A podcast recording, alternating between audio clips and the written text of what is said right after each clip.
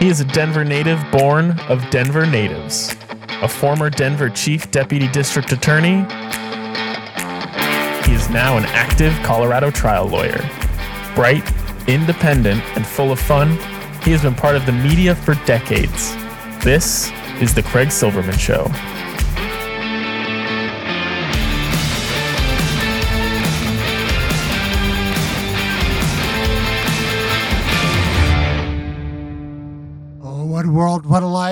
What a day.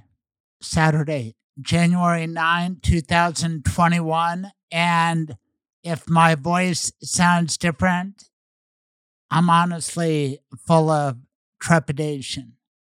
So I'd like, if I could, to start this show with a prayer that is two words Shabbat Shalom. Hello, goodbye. And of course, Shalom also means peace. We need peace right now, and we need wise men to make it happen. And may we have a miracle.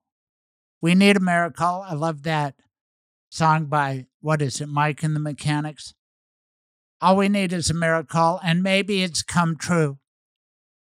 I've watched, I've listened. Did you hear that phone call to Brad Raffensperger? God bless that Republican standing up to Trump. May all the Republicans have that kind of courage right now, right now, when we need it most.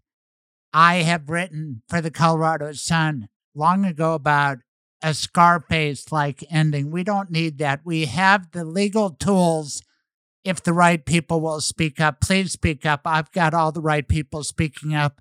This week, where our United States Capitol got attacked, I thought, who should I have on? I want friends of the show somebody who knows what it's like to be a legislator, somebody who knows what it's like to be a lawyer because lawyers have special responsibility.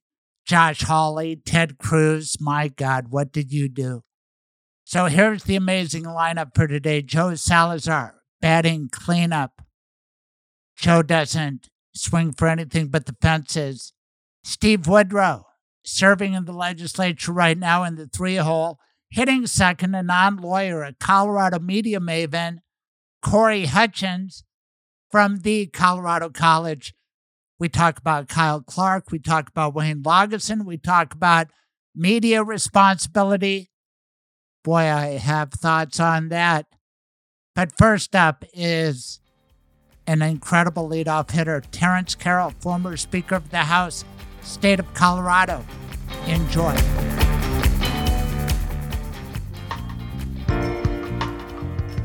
Welcome to Craig's Lawyers Lounge. Terrance, I'm doing well. Happy New Year, or at least I hope it gets better. Yeah, hopefully we don't keep on this 2020 pace going into 2021. Although, how about Ossoff and Warnock? You know, that was brilliant. I mean, when they first started their races, no one gave them a chance in hell. And lo and behold, they owe it all to Stacey Abrams, I think. I think so. And Donald Trump, he didn't hurt. It's crazy. Let me properly introduce you to Craig's Lawyers Lounge. How many podcasts and radio shows have you been on in the last couple of months? Uh, you know, I've mostly been doing, you know, panel discussions. I think you have the distinction of being the only podcast that I um, participate in. I just have to tell you, I think that is stupid on the part of radio hosts because you are a first round draft choice. I mean, not just in the first round, but the first pick. And here's why. Did you ever play baseball? Was that a sport of yours that you liked or played? I tried T ball and I realized quickly that that was not my thing. Anyway, a guy like Willie Mays was a five way player. So was Roberto Clemente which means you can run, you can throw, you can field, you can hit for average, and you can hit with power. I think I'm cheating you if I say you are a five way player because look what you bring to the discussion of this week's current events. One, you were a longtime legislator at a time when the legislature of America just got attacked. You are not just any legislator, you were Speaker of the House, the first African American Speaker of the House in Colorado history, and you did a great job at it. Three, You're a certified law enforcement officer. You're a cop. You know how to handle crowds. And boy, is that in the news. Four, just like Raphael Warnock, I believe you're a clergyman, are you not? I am. And we were actually um, took classes together at Morehouse. He was class of 91 and I was the class of 92. And this is my point then the fifth tool you bring to what is going to involve constitutional and legal questions. You are my brother in the law. Welcome back to the lounge. But here's number six. This is all unfolding in your hometown, Washington, D.C. So you're a six way player. And I'm just saying that this shows how messed up broadcasting is in this world because you should be one on CNN, but certainly anybody who wants to get enlightened should talk to Terrance Carroll. How's that for an introduction? You are a six way star, and I bet I'm leaving some stuff out. I think I need to hire you as my publicist. I, I could do that, honestly. Or if there's anyone listening who's a publicist who wants to be my publicist. No, I'll do it. I'll do it. I'll, I'll send you a fee agreement right afterwards. Anyway, I can't believe what happened at the U.S. Capitol. I love that building. I love the Colorado State Capitol. You've worked in the Colorado State Capitol, but I bet you've spent some time in the U.S. Capitol too. What are your thoughts on this mind blowing week in American history?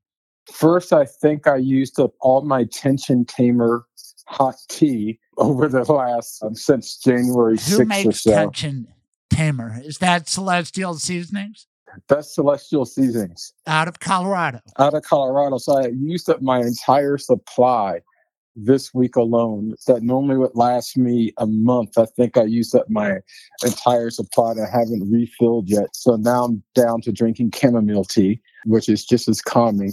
Secondly, you know, I have great memories of the U.S. Capitol. I've been on several tours at the U.S. Capitol when I was a kid. When I grew up, growing up in Southeast D.C.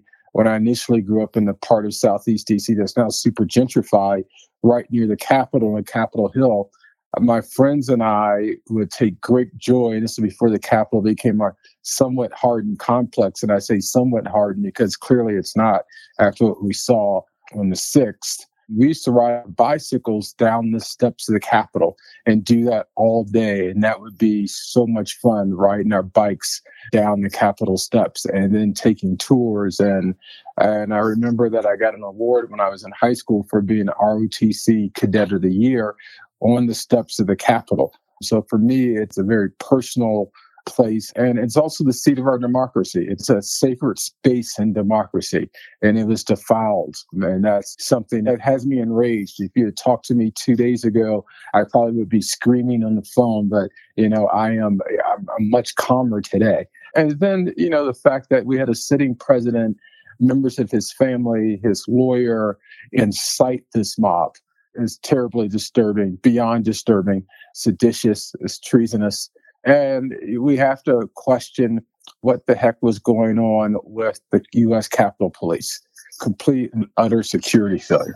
You are a cop. So tell us what about, I'm going to qualify you as an expert witness. Why do you conclude that something really wrong happened with the Capitol Police? But if you look at any of the videos that were shot both by the protesters and the media and other onlookers, you had significant checkpoints, both at the outer, somewhat outer perimeter and more inner perimeter, I and then even inside the Capitol, where you had thousands of protesters up against the most, you know, I mean, those barricades that they were against were the minimum that you could do. And you had, in some instances, it looked like there were only two officers until they got some more help trying to hold up a barrier from a crowd that was surging and then they were forced to retreat back to a different defensive perimeter. And anyone that's ever been on the military or ever done riot control or mobile field force type of stuff in the law enforcement, you know, sometimes you just have to give up a perimeter. But that shouldn't have been the case. And we've all seen videos from other protests that have happened at the Capitol where there was a much more robust security presence at the perimeter that dissuaded folks and they had different type of barriers in other situations. And then if you look inside, I remember this one African American officer who was holding off, a, trying to hold off a, a mob. The guy who was retreating up the stairs? Yeah. Right. He had to keep retreating up the stairs until he got to a point where he had, you know, another five or six officers showed up. I mean, this is the U.S. Capitol on a day when we knew it would be contentious, on a day when there had been intelligence. And in fact, the Trump mob had told folks we're coming on January 6th. Trump had made a call for them to come out on January 6th, and they answered. And, and you're not prepared for this? I mean, th- there's something rotten in Denmark. I agree. I thought about you because the speaker's office was invaded some dirtball they just arrested from Arkansas. He was putting his feet up on her desk. It was awful. And a number of those offices got ransacked. You were the Speaker of the House. You had the nicest office, short of the governor, in the building, right? And it had to go through your head. Is that when you doubled up on the tea? Yeah, that actually it, it, did go through my head a little bit, and I'll have to say the Colorado State Patrol provides protection at the Colorado State Capitol does an exceptional job. And in fact, you know, I was in the Capitol on several occasions where we had large protests outside uh, on the circle of the Capitol. Anybody's familiar with the Capitol Circle? There were several large protests out there. I mean, groups that were, you know, loud and proud. And I never felt unsafe in my office during Tea Party protests, during other large rallies. I never felt unsafe in my office. And the state patrol never allowed an environment to be created where folks felt that they could breach the security of the Capitol and make their way to the speaker's office or the governor's office and for ill will. Right. You felt safe. And I bet most of the legislators in the U.S. Capitol felt that way and would have praised the Capitol Police the way you're praising the Colorado State Capitol law enforcement. So, what do you think's going on? Was some guy at the top in the tank? We know, and we've talked about it, and it's one of the saddest things about Trumpism, and there are a lot of sad things.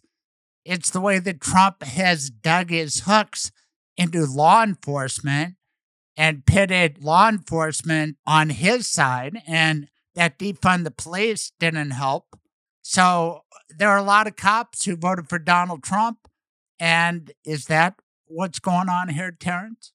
I am going to give this the most generous interpretation that I can, in that I believe that this was a failure of leadership at the U.S. Capitol Police. From what I saw, the majority of the members of the U.S. Capitol Police tried a uh, desperate effort to stave off this group of insurrectionists.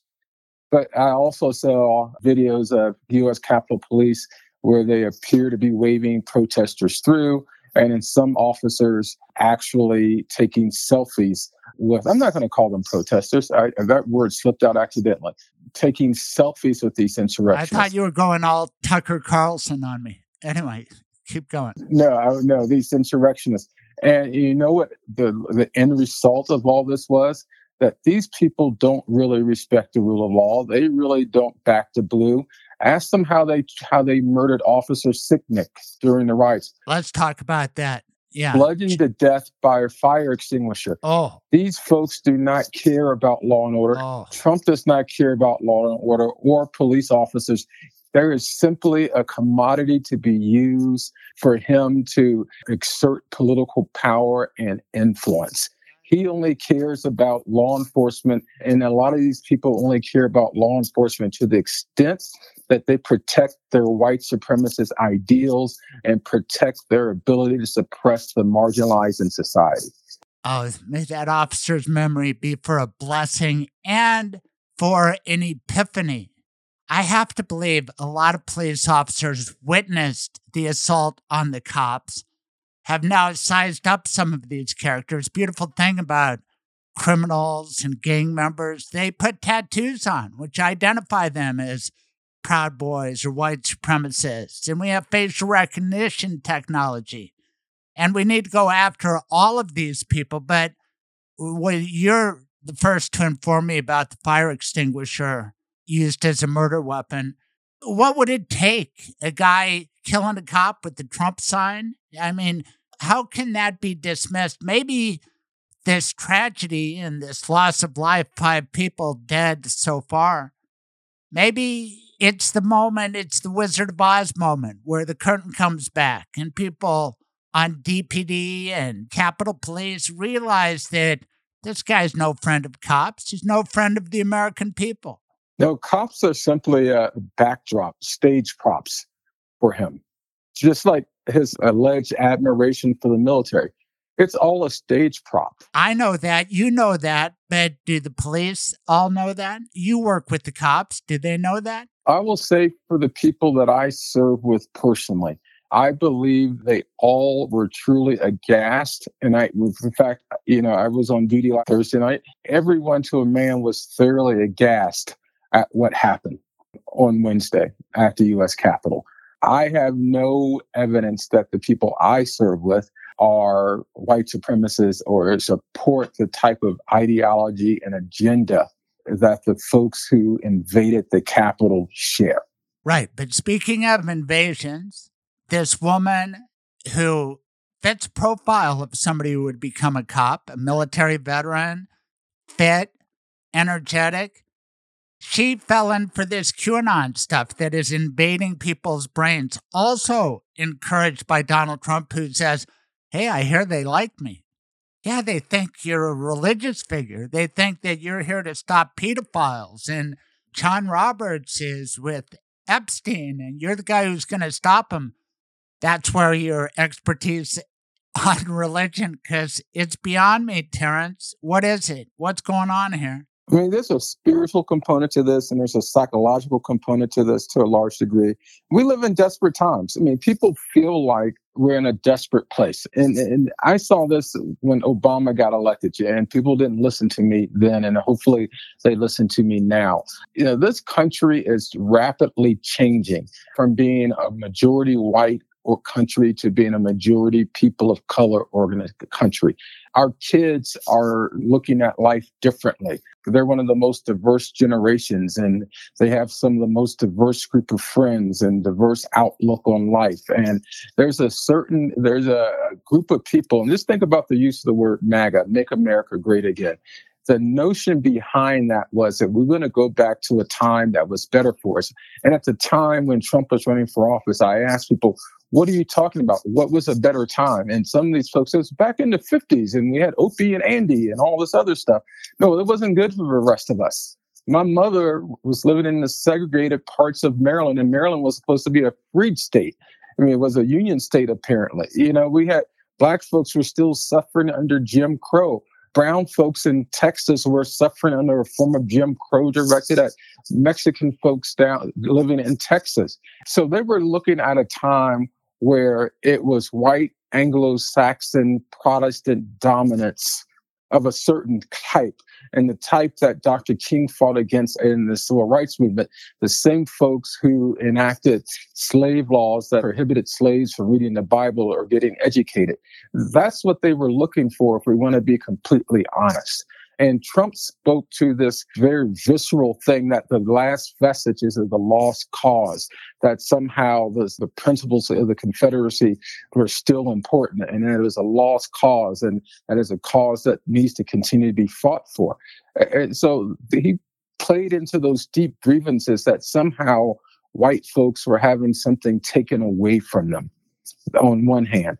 And then on the other hand, you know, he played he played into and spoke the language of this group of so-called evangelicals. And may we note that in the civil rights movement, Dr. King spoke directly to them in a letter from a Birmingham jail and called them out.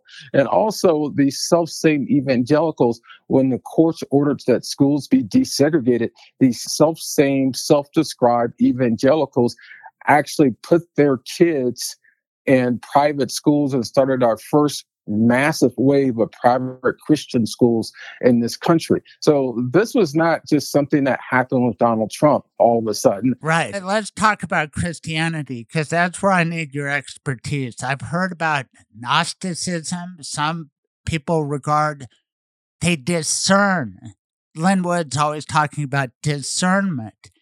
Discern is a Christian term, isn't it? Where Someone who needs to be disbarred, Lin Wood. well, I know we'll get back to him. Yeah, my God, we're going to get to the legal part. Let's stay on the religion. Although Lin Wood changed when he said he found Jesus three and a half years ago, and let's come back to Lin Wood. But I, I want to get at how there are, are a lot of Christians. Let's face it. Those people walking into the Capitol, they were Christian. And I'm sure there might have been some Jews there. There were some blacks there. I saw a black dude there. I wonder who that dude was. He clearly is not going to get invited to many like family barbecues anymore. Right, but you've seen that in Colorado. We all have our embarrassments. My God, Stephen Miller is going to go down with the ship with Trump, and he may be behind a lot of this. And so we, we all have that burden to bear, right? Although maybe Ben Carson, it would be nice for him to speak up right about now, and he's a religious guy. But back to religion and what's the appeal? I don't think it's all about race with respect, Terrance. I think that's a big part of it. And I've come to realize that really for decade upon decade, people are trying to keep black people and brown people from voting. They get to vote if they're a citizen of America. And it would be good if everybody got it organized in a way like our credit cards or like sports wagering. I had Alec Garnett on, and that's a beautiful system. It keeps track of things, it's accurate. You know what I mean? Voting should be simple and we should get the result right away. But back to religion, because people don't trust voting. We're going through a pandemic. So that adds to everything. People have lost their jobs. So they're turning to whatever they can find. And have you noticed that all the Trumpers, all the people who are constitutional authority and anti maskers and religious authorities, they're the ones who have come to the conclusion that this is it. Donald Trump is the gospel. He's the one, and they're following him like a deity. There's a few things in terms of this, and I'll start with the book of Exodus, a part of the Bible that both us, as Christians and Jews, both agree on. And in Exodus chapter 32, It's not that we don't agree on the New Testament, it's just we haven't read it. Okay? Because we're still trying to get through the first book. At least I am. Go ahead. so I mean, I, I, you know, I like the Book of Exodus. You know, it's it's one of my favorite books for some odd reason, as well as Bob Marley's song Exodus. But I think in Exodus chapter thirty-two, it's the entire story of Moses going to the top of the mountain to receive the Ten Commandments. Sinai. It's Mount Sinai, and he's up there for several days. While he's away, he leaves Aaron in charge. And because Moses is gone for so long in their minds, although it's not an exceptionally long period of time, Aaron and some of the other leaders, you know, they get a little anxious about stuff and they lose their faith and, and they lose their direction and they think that they, like the Egyptians, they need to have a visible God that they can hold on to, something that, you know, makes them feel good about themselves. Because my God can be held in my hand. And when Moses comes back down, in fact, God tells Moses, you need to get back down there because those fools are acting out. They decided to create a golden calf, an idol to worship. And that's the same thing that's happened to modern Christianity. In order for folks to, to, really feel like they're worshiping somebody or worshiping a God, they've created their own idol that they can hold and touch and feel. And Donald Trump is that idol that they've touched that they can create it, that they can hold and feel. And it's been coming for a while. We saw it with you know, the birth of the modern evangelical movement of Jerry Falwell was a political movement more than a spiritual movement. They called themselves the silent majority. And Ronald Reagan was the first, you know, president that they hung on to in this way against the president, may I say, against the sitting president, Jimmy Carter, who was a member of the Southern Baptist Church, who still taught Sunday school almost every Sunday that he was in the presidency. And they latched on to a candidate in Ronald Reagan who showed no inclination towards the Christian faith. He just gave lip service to it. Again, it happens with Donald Trump. And it goes to show that this idol worship that they created is not really about their faith. It's really about being able to control their own God, being able to control who they worship. And it's not even worship for worship's sake, it's about worship to reinforce their view of the world.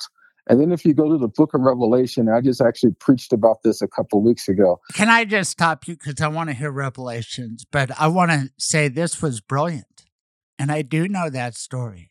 And Donald Trump, gold, remember the gold escalator? He has gold. Came down the gold escalator. Yep. everything he wants to show gold. He's like Goldfinger. Where is James Bond? And Sean Connery is dead. Go on to the book of Revelations because really, I think that must be a big part of this. And I've never gotten to that part of your Bible. And in the book of Revelation, and I'm always careful to say Revelation, not Revelations, because it's actually Revelation, but that's just me being a theological nerd. So, John, the writer of Revelation, who's different than John, who was a disciple of Christ, an apostle of Christ, but John, the writer of Revelation, wrote these seven letters to these seven churches in Asia Minor. And I'm not trying to get into a Sunday school class, but I'm just trying to provide context for it. Uh, he wrote to the seven church in Asia Minor, which is now pretty much modern day Turkey. The first letter was to the church of Ephesus. And he says to them, Oh, you're great people. I admire your dedication and your fortitude and your commitment to your religion. But he says to them, You lost your first love. You've lost the love that you had at first for Christ. And what he says to them is that going on a little bit, he says, You don't really show any love. You don't really show any compassion. You don't really show passion at all for faith.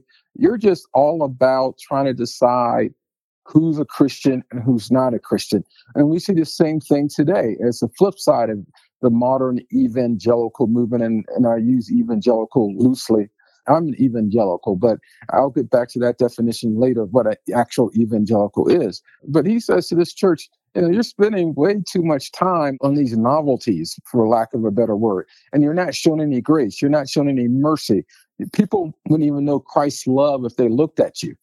And he says, you're just too caught up in these things. But the other part of what he talks about in the book of Revelation is that look around you, all these other people who purported to be Christians have actually fallen into the cult of the emperor. And at the time, the emperor of Rome created a cult which invaded all of government, which invaded every part of culture, science, art, technology, because that emperor wanted all to be about himself. And so many people who called themselves Christians fell in line with this official state religion. And in some ways, we've come to the same place when it comes to religion or Christianity. I don't want to say all religion, but for my faith, too many people of my faith have fallen into this imperial cult worship.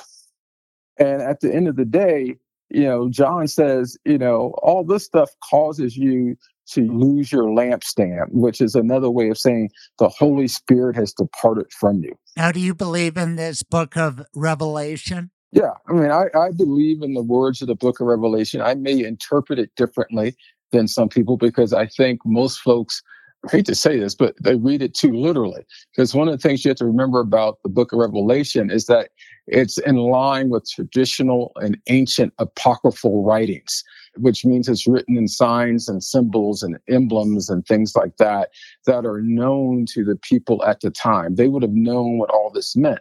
And so for us to really understand it, we have to put ourselves in the minds of ancient folks who lived in that part of the world during those times, uh, which means we have to suspend our own understanding of the way world is now and really do our best to put, insert our feet into the shoes of John and the worshipers of those other seven churches in Asia Minor that he wrote the book of Revelation to. Interesting. This whole golden calf story, the people wanted comfort which people want right now in a pandemic. And you could not help but notice that during this invasion of the Capitol, there were a lot of Christian signs, a lot of references to Jesus. Did you see it? How did you feel about it? Yeah, I, I saw it and I and I was disgusted. I hate when people use my Jesus as a political tool. And the truth of the matter is, even though I may be more left of center than many of those folks who were carrying the Christian flags. I also firmly believe that Christianity is a prophetic truth telling faith and that it should not be tied to the hip to any political party, to any state whatsoever. It should mean that me. I'm a Baptist, and you know, and the Baptists broke away from the Catholic Church and and from Lutheranism and so, but mostly the Catholic Church over this whole idea that religion should be state run and that because you live in a particular country, you should have a particular religion. And so uh, Baptists were the first folks to come up with this idea of the separation of church and state. In fact, Martin Luther didn't even do that with the 95 Thesis of the Wittenberg Church Door. In fact, he tried to make Lutheranism a state religion, and it, it did in many places. But Baptists came along and said, hey, no, you know, this is all about an individual relationship with Christ. And this should not be tied to any state. This should not be tied to any political creed or any political ideology. This is about your relationship with Christ. And that's why in our founding documents we have this notion of the separation of church and state because of the Baptists who were involved in the writing of our nation's constitution and the first 10 amendments. But you've got me thinking. And you know, it was my religion, the oldest religion, which did not discriminate against Christians or Muslims because there were no Christians or Muslims when Judaism came about. But Abraham came up with a lot of things, and then the people who expanded on it, Moses, Sinai, we came up with the concept of a Messiah, right? The Mashiach who would come when times were really troubled. And then Christians said the Mashiach's here in Jesus Christ. And you give your soul to him, or you confess, or you believe in him. I'm paraphrasing. They didn't teach me this in Hebrew school, but it's a little like it's tough times. So lean on Jesus or lean on the golden calf. And that right now people are saying, I'm going to lean on Donald Trump because he's an agent of Jesus, an agent of God. He's the chosen one. It's like that. And so, what do you do with all that? Uh, one, no matter how hard it is, I still have to show these folks grace and mercy and still hope that and pray that the veil be removed from their eyes and that they rediscover what hope is. Can I get extra credit if I say that's Saul? Weren't the scales ripped from Saul's eyes? Yeah, on the road to Damascus. Saul of Tarsus, who then became Paul, who was the, one of the greatest persecutors of Christians, was knocked off his donkey and he was blind for a while. And when he when it came when he regained his sight, he understood. That's what I'm hoping for. All week, my wife says, Why do you watch him give that Georgia speech? I watched his speech at the Ellipse. It's because I know the guy's going nuts. I'm hoping he's going to go over the top in a way that doesn't kill us all. I thought it was that Georgia call. I thought for sure the events of this week and I'm hoping that this causes the scales to fall from his supporters' eyes. Is it possible? It's possible. We're seeing definitely seeing it in Republican leadership. Although you got folks like Matt Gaetz and Mo Brooks and a few others, it's definitely fallen from the eyes of Lindsey Graham. Finally, he almost sounds like old Lindsey, but he still doesn't get a pass for his role in enabling all this. But you know, you got Matt Gaetz the night of this, after all this happened, still gets up and lies through his teeth and says this was Antifa. And a senior FBI official has been asked. I mean, and I wish I had his name right in front of me. He says, could this have been, you know, people faking being Trump supporters like Antifa? He says, we have no evidence of that right now. Right. And he said, I saw it in the Washington Times. It was that guy with the horns on his head who's a QAnon guy. And I think yeah. the shaman of QAnon and yeah, he'd been on some Antifa identifying him as the weirdo white supremacist that he is. So come on. It's like the Colorado Springs Gazette coming out in their editorial board. Was it yesterday or today saying, we think these were Antifa? I'm like, really, Gazette? You're supposed to be a news organization. It is outrageous. But the beauty, back to your cop work, won't they be able to identify just about everybody who was there? They already have started doing that, and there have been several arrests made already today. The one guy kicked his feet up in Nancy Pelosi's office was arrested today. White supremacist from Arkansas. From Arkansas. A West Virginia lawmaker was arrested who videoed himself being part of the group of people forcing their way into the Capitol. He's a state rep from West Virginia. He was arrested today. And I'm sure there'll be a lot more people arrested by the FBI and the Justice Department in the days and weeks ahead. Because, you know, these folks, they were so privileged and so felt so legitimate and felt like, you know, the police were on their side to such a degree that they got on social media, TikTok, Facebook, Twitter, you name it, Instagram, and recorded themselves live saying, We're invading, we're taking back the people's house, blah, blah, blah, blah, blah, blah, blah. And their sense of entitlement blinded them to this fact that they were breaking the law. You know, we've all been blinded occasionally. But if this doesn't cause people to have the scales fall from their eyes, the death of Officer Sicknick, I mean, police death is different. This guy went to work. We'll find out about his family, his upbringing, but he didn't get to go home. And you're telling me he got hit by a fire extinguisher. And I bet there's video of it.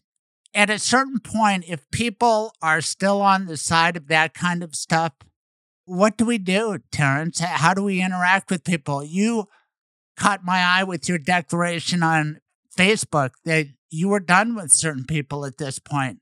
Tell everybody about it. So basically, I said on, I mean, I mean, you you know how I am on Facebook, Craig. I leave my Facebook page, Twitter, whatever, both of them open to dialogue for all sorts of people. I don't really censor who can post on my social media pages because I have friends across the spectrum, ethnically, culturally, black, white, whatever you are, politically. I mean, I got some fairly conservative friends who I'm really close to. I mean, pro-police people, people who are who aren't quite so pro-police. But there's one thing we all share in common is that we're trying to create a better America, and we're coming from different sides. And we can agree, sometimes not agree, but at least we respect each other's perspective and how we're trying to take a bite at the same apple.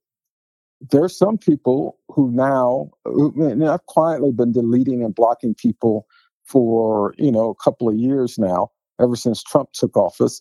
Because when I warned them who Trump was and how he relates to people like me, they didn't believe me, and they kept doing all this pro-Trump crap. Not just like basic pro-Trump crap, but repeating the conspiracy theories and things like that. You know, you can vote for Trump. I'm cool with that. Uh, but you start buying to the stuff that's anti-democratic, pro-authoritarian, conspiratorial, that QAnon stuff, denying that Trump lost that's a marker that I have to put down because you do not believe in our democracy. That was the point I was making. We don't share the same values, period. If we don't share the same va- underlying values, we can't be friends. Whether I know you in person or not, you don't have access to my social media platform to spew your nonsense. Right. And if you can't see it at this point, wow, what kind of a person are you? And nobody is condoning the violence of Black Lives Matter situations that got out of hand. I certainly didn't condone it. I know you didn't either. Hell, you were down there protecting people in uniform in riot gear. But I do also want to say that I'm also condemning false equivalencies in 2021. I did it in 2020 and every year, but I also think there's a distinct difference between the BLM protests and insurrectionist riots that we saw Wednesday. And I saw some people were trying to say, yeah, they're kind of the same thing. I'm like, no, they're not the same thing. They were policed differently. And in fact, Nate Silver's group, 50, 5830, actually published some research today that said that BLM protests are policed differently and dealt with more harshly than white supremacist rallies. Of course. I think it's 538 the Nate Silver has. But you were close. Yeah. And I didn't advertise math as one of your expert areas. But you are an attorney. I'm going to qualify you there. You brought up Lin Wood and just kind of segueing off of Christianity. I thought he was a tough, successful lawyer. I knew he had a big law firm. A few years ago, he had a Christian conversion, born again started emailing all his partners bizarre things every night. And now he's at a point where he's the lawyer for QAnon and he's just gone off the rails. and he's still a licensed lawyer. You wanted to talk about him. What's going on with Lin Wood? I mean, if you look at his Twitter feed, he was actually calling for violent insurrection and that some people need to be treated like traitors and mostly Democrats and people who didn't support Trump. I find it difficult to be a lawyer who's sworn to uphold the Constitution. We're kind of sworn to do that. You know, that's part of our gig. You know, is that you know we support we the are. It's official. we take an oath to the Constitution, just like politicians. it's it's part of our jam. What we do as lawyers. You know, how can you be a lawyer, call yourself a lawyer, and a patriot when you're calling for violent insurrection simply because you don't like who got elected president? I'll be transparent about my biases. I didn't like it when George Bush got elected. Didn't like it when Trump got elected. Heck, George Bush has shown more class, you know, than Trump ever will have. course. But, but let- let's stick with Lin Wood and other lawyers. Right in our midst, Jenna Ellis, Jenna Rudy Ellis, yeah. Rudy, Rudy Giuliani. Giuliani, Sidney Powell, um, Yes. the one lawyer who was on a call with Georgia, uh, the Secretary of State of Georgia, who was a senior partner at Cleta Foley and Lardner. Mitchell. Cleta Mitchell, and did you see that asshole John Eastman inside everybody at the Ellipse before the big march to fight for Oh, Trump yeah. at the Capitol? John Oh, yeah. Eastman, a regular on the Hugh Hewitt show, and a made guy in the Federalist Society too. I mean, I haven't heard the Federalist Society say anything about this yet, but I wonder where they're where they're at on this. I mean, that's a, that's a good question because you know I get asked by my more conservative friends, you know, when somebody liberal does something, Terrance, what do you think about this? I'm like, why are you going to ask me? Because you know I'm harsh on both sides when I need to be, but I also don't believe in false equivalencies. But I think Jenna Ellis, for some, I mean, I think someone maybe should question her legal license. You say somebody should. Why not you? Why not me? That's what I would think if I was listening out there. Well, you guys are talking big, but I hate to go after anybody's job or profession. And I'll tell you, I listened to that Georgia call. I bet you did too. Did you hear the way Trump treated Cleta Mitchell as lawyer? It's like, shut up. You don't know what you're talking about. Okay, Cleta, let me talk. He was abusive, and I can just imagine the way he treats Jenna Ellis when he interacts with her. Uh, he's an abusive person. Uh, you know, and I probably, you're correct. I probably shouldn't go as far to say we need to strip her license. But at the very least, you know, there needs to be some examination of did she violate federal or Colorado rules as it pertains to bringing frivolous lawsuits. Right. And there's a straight line between her bullshit and the death of Officer Sicknick. Am I right? Oh, yeah, I think there is a line. That's why I get pissed off. Sorry to curse. I, I just want to apologize for cursing in front of a clergyman. I curse in front of myself all the time, so it's okay. Okay, good. But you can forgive yourself. No, only Jesus can forgive me. There was a lawyer yesterday in federal district court, I believe, in Georgia, and I'll, uh, you might have to look this up.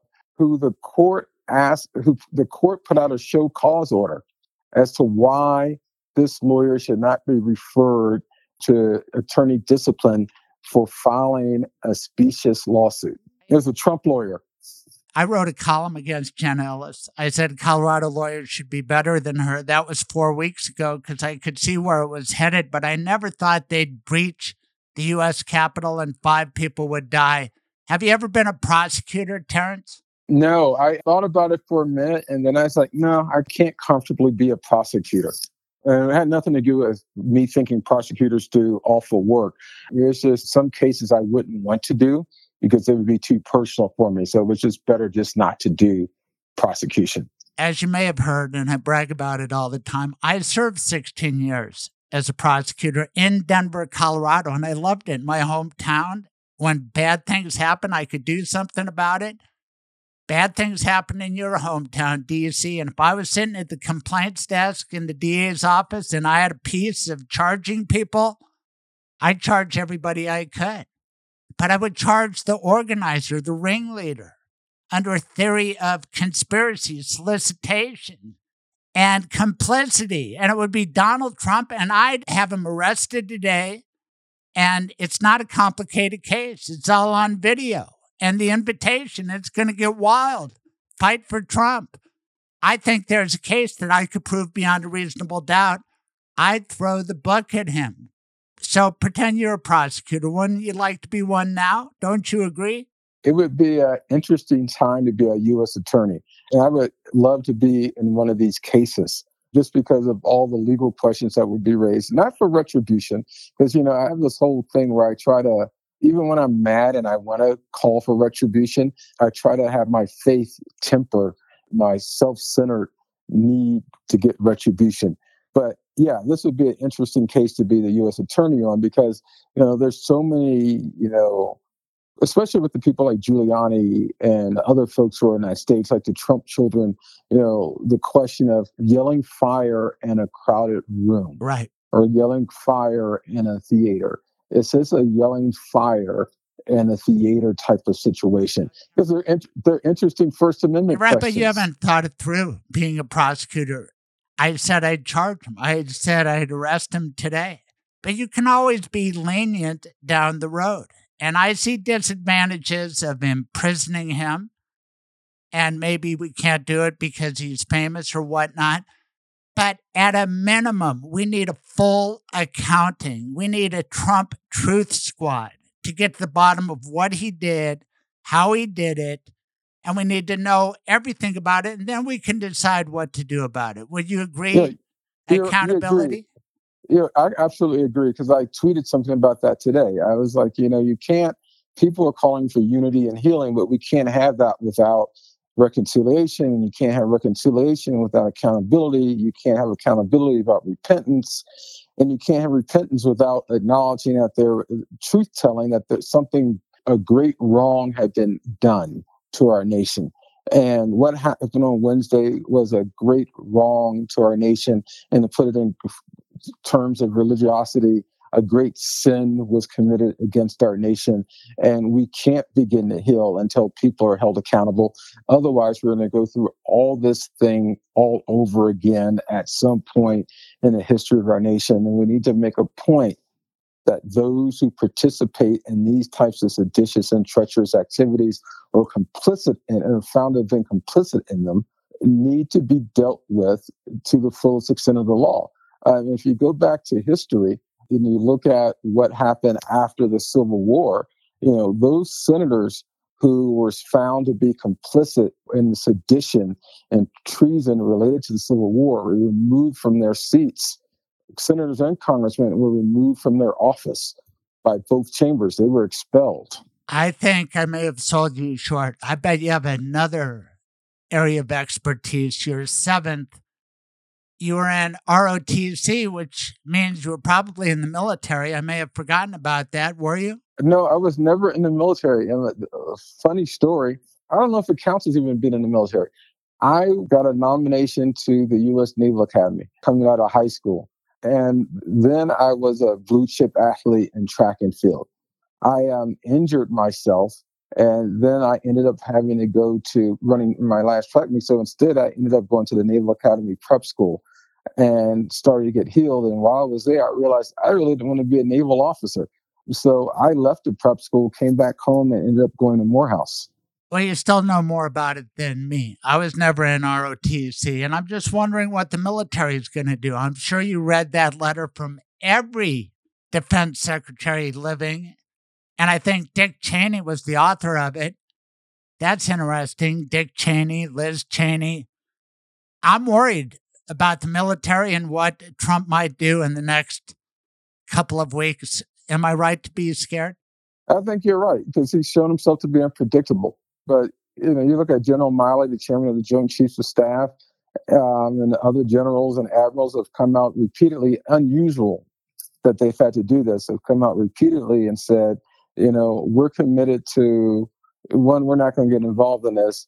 And second, we swore an oath to the Constitution, and that includes uh, a peaceful transition of power. All right, let me ask you, just because these are two questions I don't know, and you may know.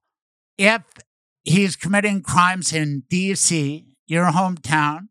Will a pardon cover that? Because D.C.'s all federal. Can he pardon or try to pardon himself for that? If he could pardon himself, I don't believe he can. There's a Justice Department letter about that. It would cover things that happen in D.C. because the U.S. Attorney for D.C. prosecutes crimes in DC.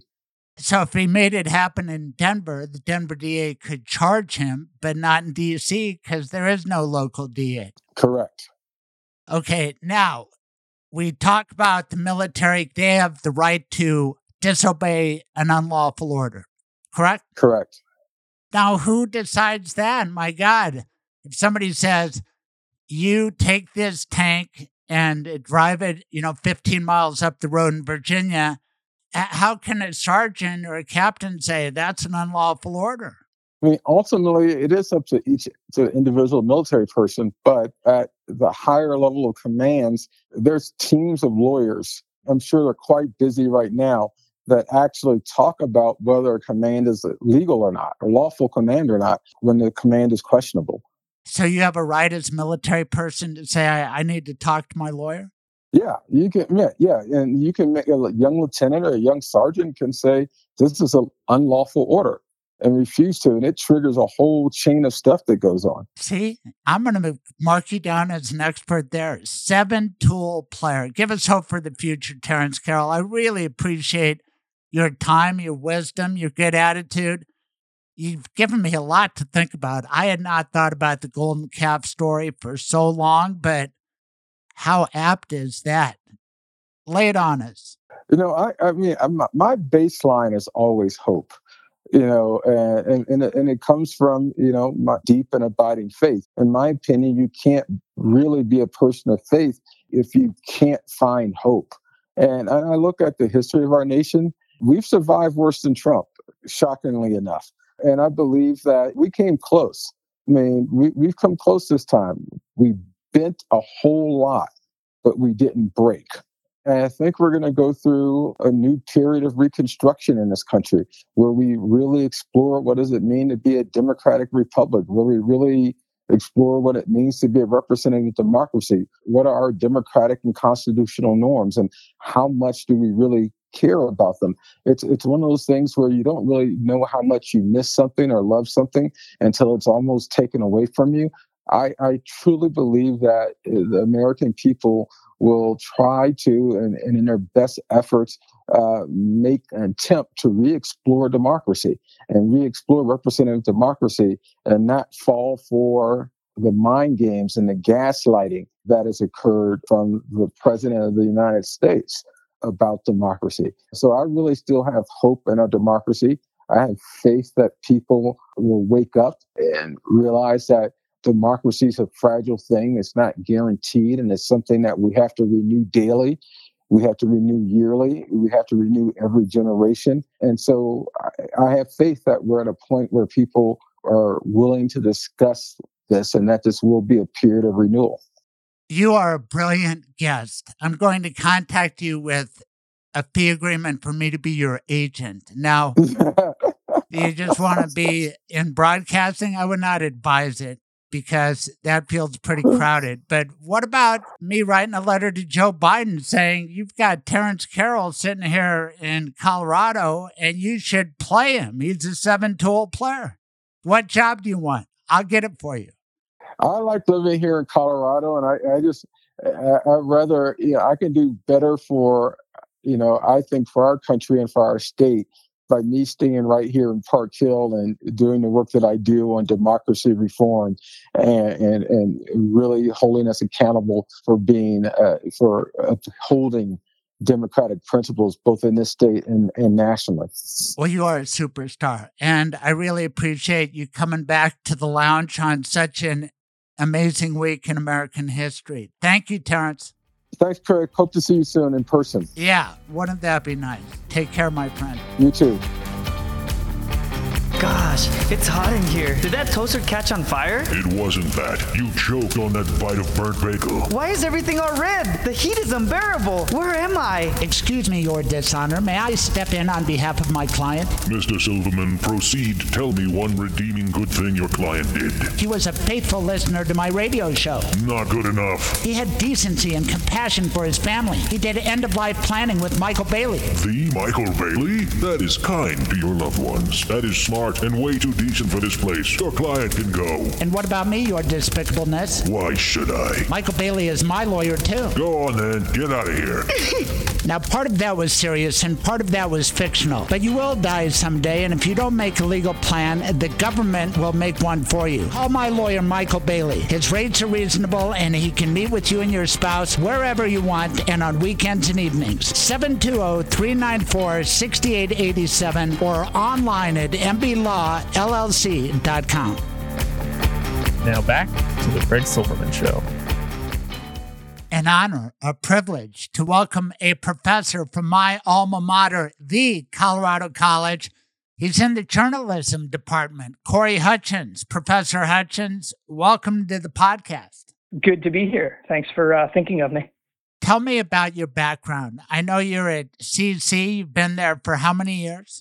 Well, I started uh, teaching, uh, you know, at Colorado College. You recall, Craig is on an interesting schedule. It doesn't have a typical semester. You, students take only one class for three and a half weeks for three hours a day. And that means that you can really get into a subject in a pretty intensive way. I think it's really great to teach journalism on a schedule like that. So I started teaching a block or so, or even a half block about three years ago. And now I, uh, I teach six a year. That is so cool. It's an important profession. They did not have it at CC back when I matriculated. When did it come into existence? And do you agree on the importance of journalism, even if you don't get paid well? Yes. to answer your second question, absolutely. Um, the Journalism Institute at Colorado College is relatively new. Professors had taught individual classes of journalism for decades at Colorado College. They would bring in block visitors uh, like myself, uh, folks who who practice journalism from all over the country to come teach a block. Stephen Hayward is chair of the English department and uh, does radio journalism, writes novels, and all sorts of stuff. He helped kind of create a journalism institute just a couple years ago. Uh, asked me to uh, come in and kind of help revamp the minor. We don't have a journalism major at Colorado College. We have a minor, and I really like that. I like the idea of students majoring in a different topic, minoring in journalism, and then being able to, if they want to go practice journalism later in life, have their major or their, their minor inform their major. We've had a journalist, uh, Liz Forster, who graduated with a major in environmental policy and a minor in journalism, went on to the Gazette here in town, the Colorado Springs Gazette, and she became their environmental reporter. So it works very well. And yeah, absolutely, I, I believe in the in the importance of journalism. These are extraordinary times. I just came from watching Joe Biden refer to the big lie. And I've been using that term for a while. It's not original to me. The New York Times reported on it, but I knew how dangerous it was the moment it started. You're the professor, and I'm the Jewish guy who doesn't like to use Nazi metaphors, but only when there's danger, big danger. And is this the kind of thing you talk about in journalism class, or let's just talk about it because it's on my mind? In fact, I called you late because I was rage tweeting about it and urging some public officials to do what Mitt Romney said to do tell the truth. Anyway, I'll let you take off on that broad runway. Sure. Language and word choice and precision in language is something that journalists do pay particularly close attention to. And that journalists are paying more and they're having to back up those choices in the digital age in a way that they might not have had to in, in decades of the past. Think about for a moment what a newspaper editor or a newspaper reporter, think about the feedback mechanism back when there was just a newspaper that came out in your city in the morning and then another one at night, and readers didn't have this democratized access to all sorts of information and all sorts of news from all sorts of sources all the time. Newspaper editors and reporters would get feedback on their stories if somebody and frankly, even when I started in my career, not all that long ago, I would publish a, a story in print and maybe I'd get a phone call, a letter to the editor, uh, and later an, an email but now, as soon as a journalist publishes a story, it hits the web and people can respond to it in absolute real time. And they do, and it can put extreme pressure on a news organization or on an individual reporter when folks will pick over how they use words. I will give you a really good example from Thursday's front pages of the two largest newspapers in Colorado just yesterday. Obviously, they're going to have on their front page news about what happened at the Capitol on, on Wednesday, right? And just for everybody, this podcast drops Saturday morning at 9 a.m. We are recording late on Friday afternoon. We're watching Donald Trump get surrounded by people telling him he needs to quit, etc. We'll get to that, but gosh, what an opportunity with Corey Hutchins, who's an expert on journalism and Colorado journalism in particular. And just before we leave that subject, the Colorado Sun, where I write columns, where Corey had a great end of the year compilation of big media stories in Colorado. There is no commentary section, and I think that's good. But back to you, Corey Hutchins. Explain what the Denver Post and the Gazette, how their big headlines reflected their agendas or or lack of agendas. So we were talking about word choice and how that matters, right, in, in news writing. So on Thursday morning, readers of the Denver Post pulled the orange wrap off their paper and saw on the front page that the big headline was Trump incited mob storms U.S. Capitol. Readers an hour south in Colorado Springs opened up their newspaper, saw on the front page the headline Capitol under siege. Denver Post again. Trump incited mob storms Capitol. Gazette, Capitol under siege.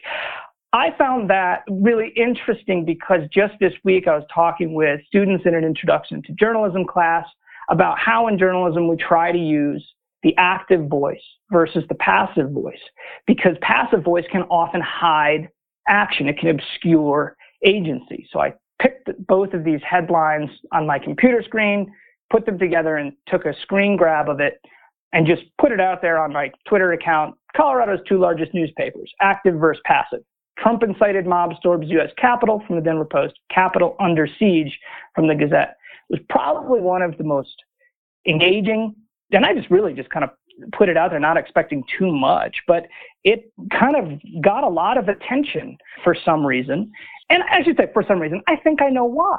I think it's because some folks who looked at that were trying to really try and parse that and understand and try and a- apply some kind of motive to it.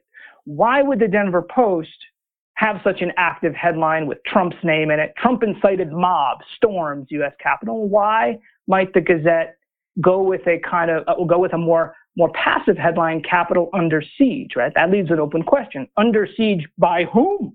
Right? And so then folks start to get into, well, is it because the Gazette has some sort of agenda? Are they trying, could they be hiding something? Or is it because the Denver Post has some sort of agenda and they want to get this message out? These are the kind of issues that news editors and news organizations have to face because once they put that out there, once that headline is out there, they might have to defend it in the digital age in a way uh, that they that they might not have had to in years past. And, and we've seen with larger institutions like the New York Times put a column out and get all sorts of feedback online from it and, and, change a headline. That certainly has happened. So, to get back to your big point there, yeah, in journalism, we do spend a lot of time thinking about how to describe things that are happening and the individual words uh, that we use. There were quite a few debates that I saw in the past couple days about whether to call what happened a, a riot uh, versus a protest, whether to call it a, an insurrection. And news organizations, your listeners should know, do have style guides. A lot of them follow the Associated Press for guidance, and the Associated Press will often, uh, you know, take on the news of the day and say, "Here's what we we think you ought to use." And then journalists will also uh, kind of follow local style as well. I'm not sure what my role is because sometimes I'm a subject of a reporter's inquiries. Other time I'm asking questions. I've been a broadcaster for quite a while now. I like the description that I'm a, a pundit and I just give my opinion if I feel strongly. And I'm just saying that I don't use the words big lie lightly. And I put the capital B and the capital L to say it's Hitlerian. And the big lie after Germany lost World War I that they were stabbed in the back, they really didn't lose. It was the elites, and these are the people to blame. We all know what that led to.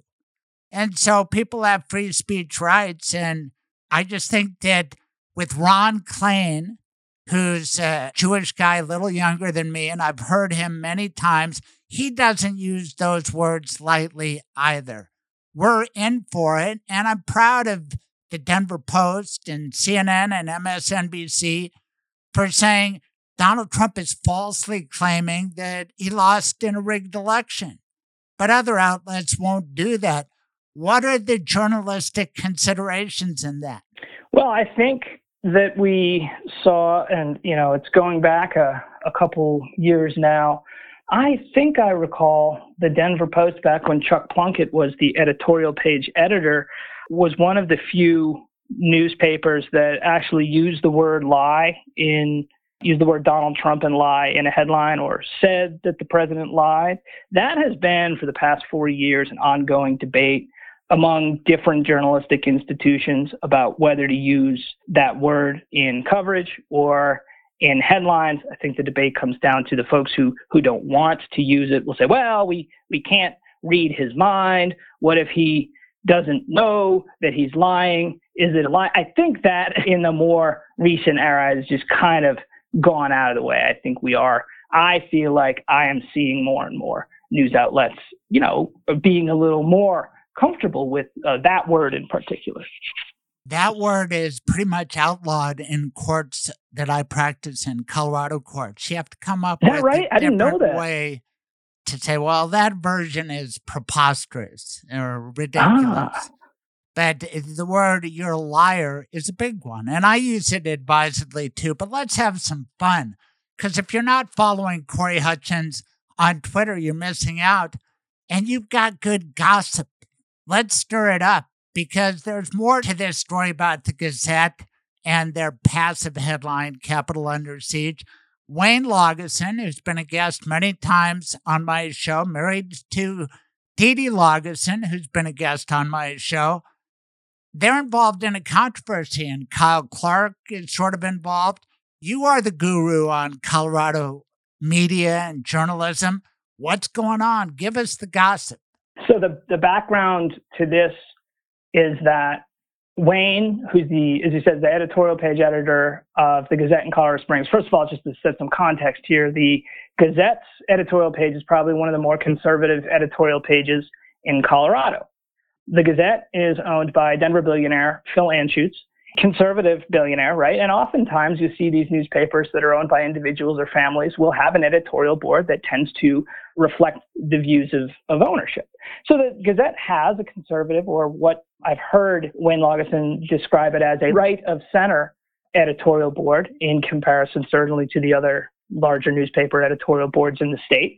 And so they see themselves as kind of occupying that kind of territory. They're speaking to that constituency in Colorado. And they have an interesting place in that because, as, as you know, uh, Colorado is now a, a, a, blue state at the state level, right? The first time since 1930s, we have Democrats running uh, the show. Almost all, all, all of the constitutional offices in the House and the Senate, right?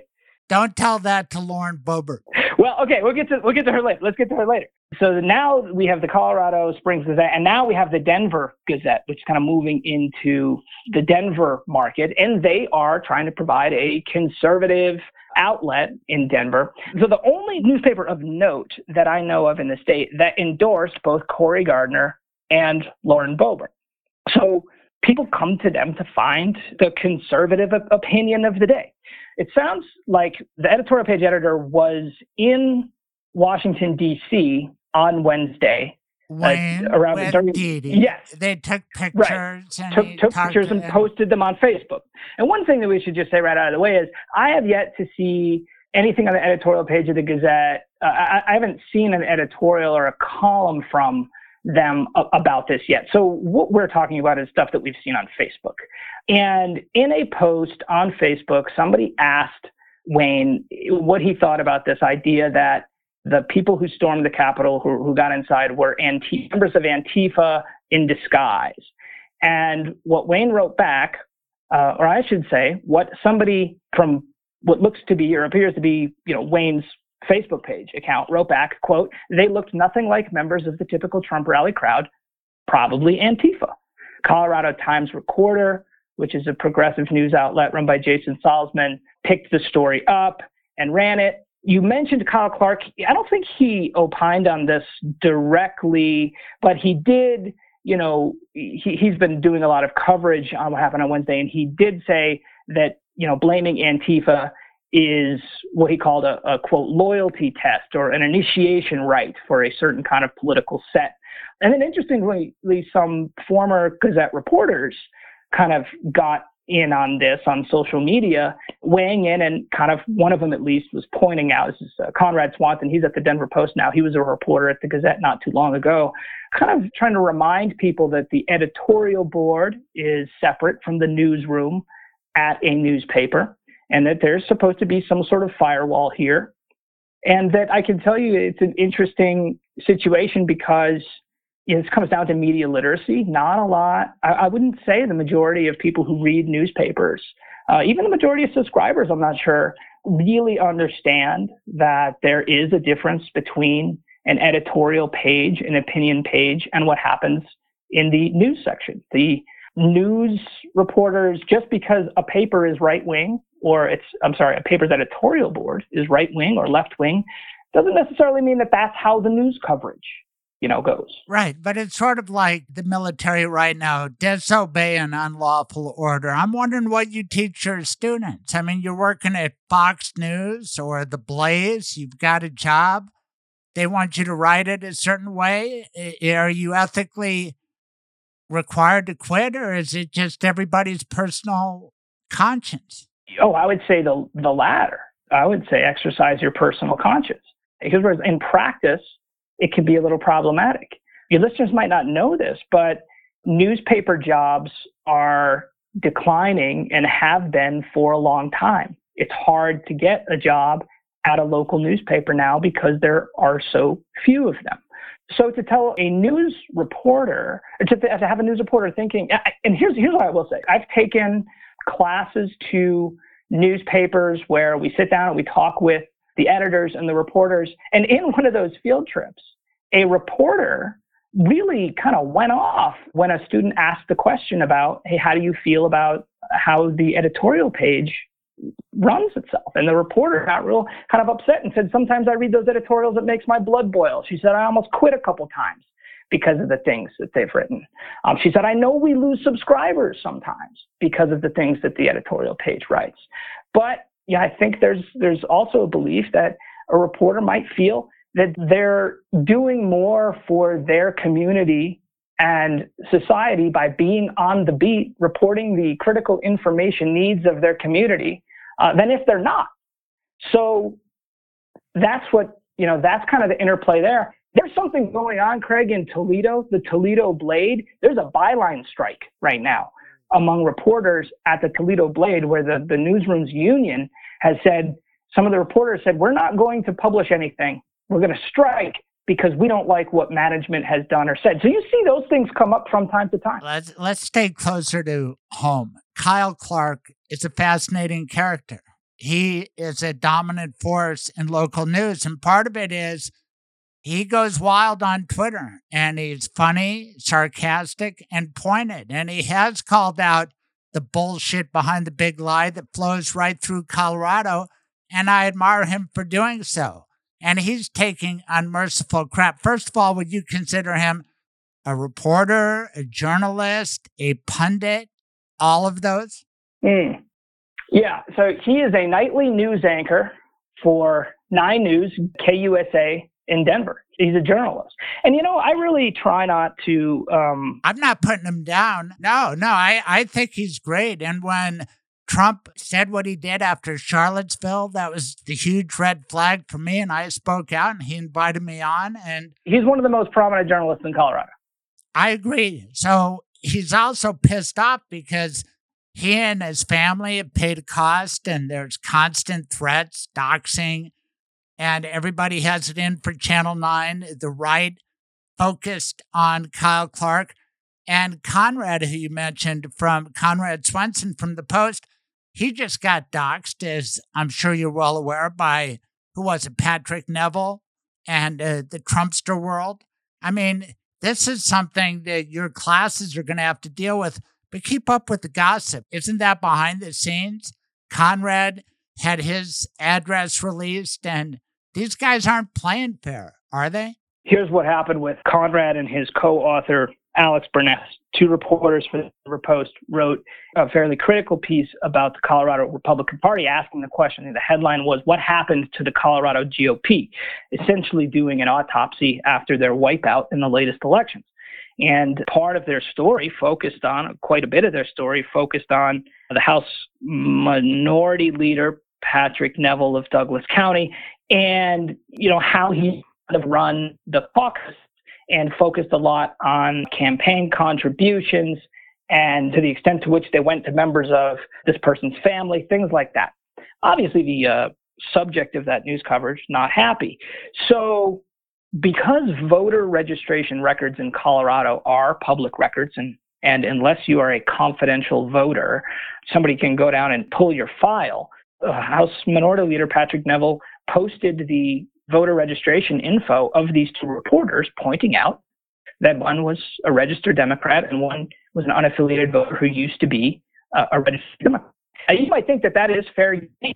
It's definitely fair game against the enemy of the people. I mean, that's what Donald Trump uh, told everybody. These guys are the enemy of the people. He, here's the problem. You could, if you looked close enough, see the either full address or parts of the address of where these reporters lived now we're getting kind of scary. Let's turn it to what's going on right now. That's Trumpster world, right? Isn't he the guy who encourages that kind of behavior? He is called the media the enemy of the people. And I wonder, yeah. you know, CC is a pretty liberal place, let's face it, but you probably get conservatives. We had them back in the day. And in a college classroom, is it well, we have to give Trump point of view and the other point of view? Or is it no? I, I mean, how do you handle it? Uh, what, do you, what do you mean? I mean, do you have to say, well, Donald Trump says that it was a rigged election, and other people are saying it's a big lie. Now let's debate the merits of that, or it's all about how you would cover it, I suppose, in a journalism class. Yeah, I mean, we talk we talk about false balance and, and, and false equivalency. Just because somebody says one thing and somebody says another does not mean you have to make some sort of uh, you know mathematical equation and say we need to bring in three people that say this thing and find three people just to just to say the opposite. Right. It's a strange world. I think it's really an important profession. I want to tout colorado college because the block plan was great i loved it and i caught you the other day when we spoke in person for the first time and you are teaching a class and utilizing the movie Absence of Malice, just give people an average day in the life of a Colorado college student taking your class. Sometimes you have to read a book or two a night. Am I right? Yeah. So I'll tell you that the, the students, they're reading The Elements of Journalism right now. That is a 320 some odd page book, and they started on Monday. They'll finish it by tonight. We'll read a book next week by Anthony Lewis called Freedom for the Thought That We Hate about the First Amendment. And then we'll read uh, another book in, in week three called The View from Somewhere. So, yes, yeah, they read a lot. I'll tell you this one thing that's a lot different about Colorado College right now than when you were in school, Craig, is that we're, we're teaching online because of COVID and the pandemic. So, two and a half to, to three hours online on Zoom. As you remember, the Colorado, the classes at Colorado College are, are pretty small. So right now, uh, I have about 15 students. So it can really kind of make for a pretty robust discussion.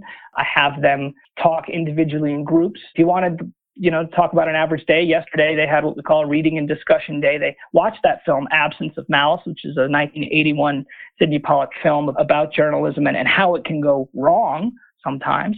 Uh, they watched that, and then we had small group discussions in which I kind of jumped in to participate uh, if if needed to facilitate. And the prompt was to kind of try and analyze that film through the question of truth versus accuracy. And I wanted to try and get them to interrogate uh, whether they believed there was a difference uh, between truth and accuracy? And if so, what are the parameters of that difference?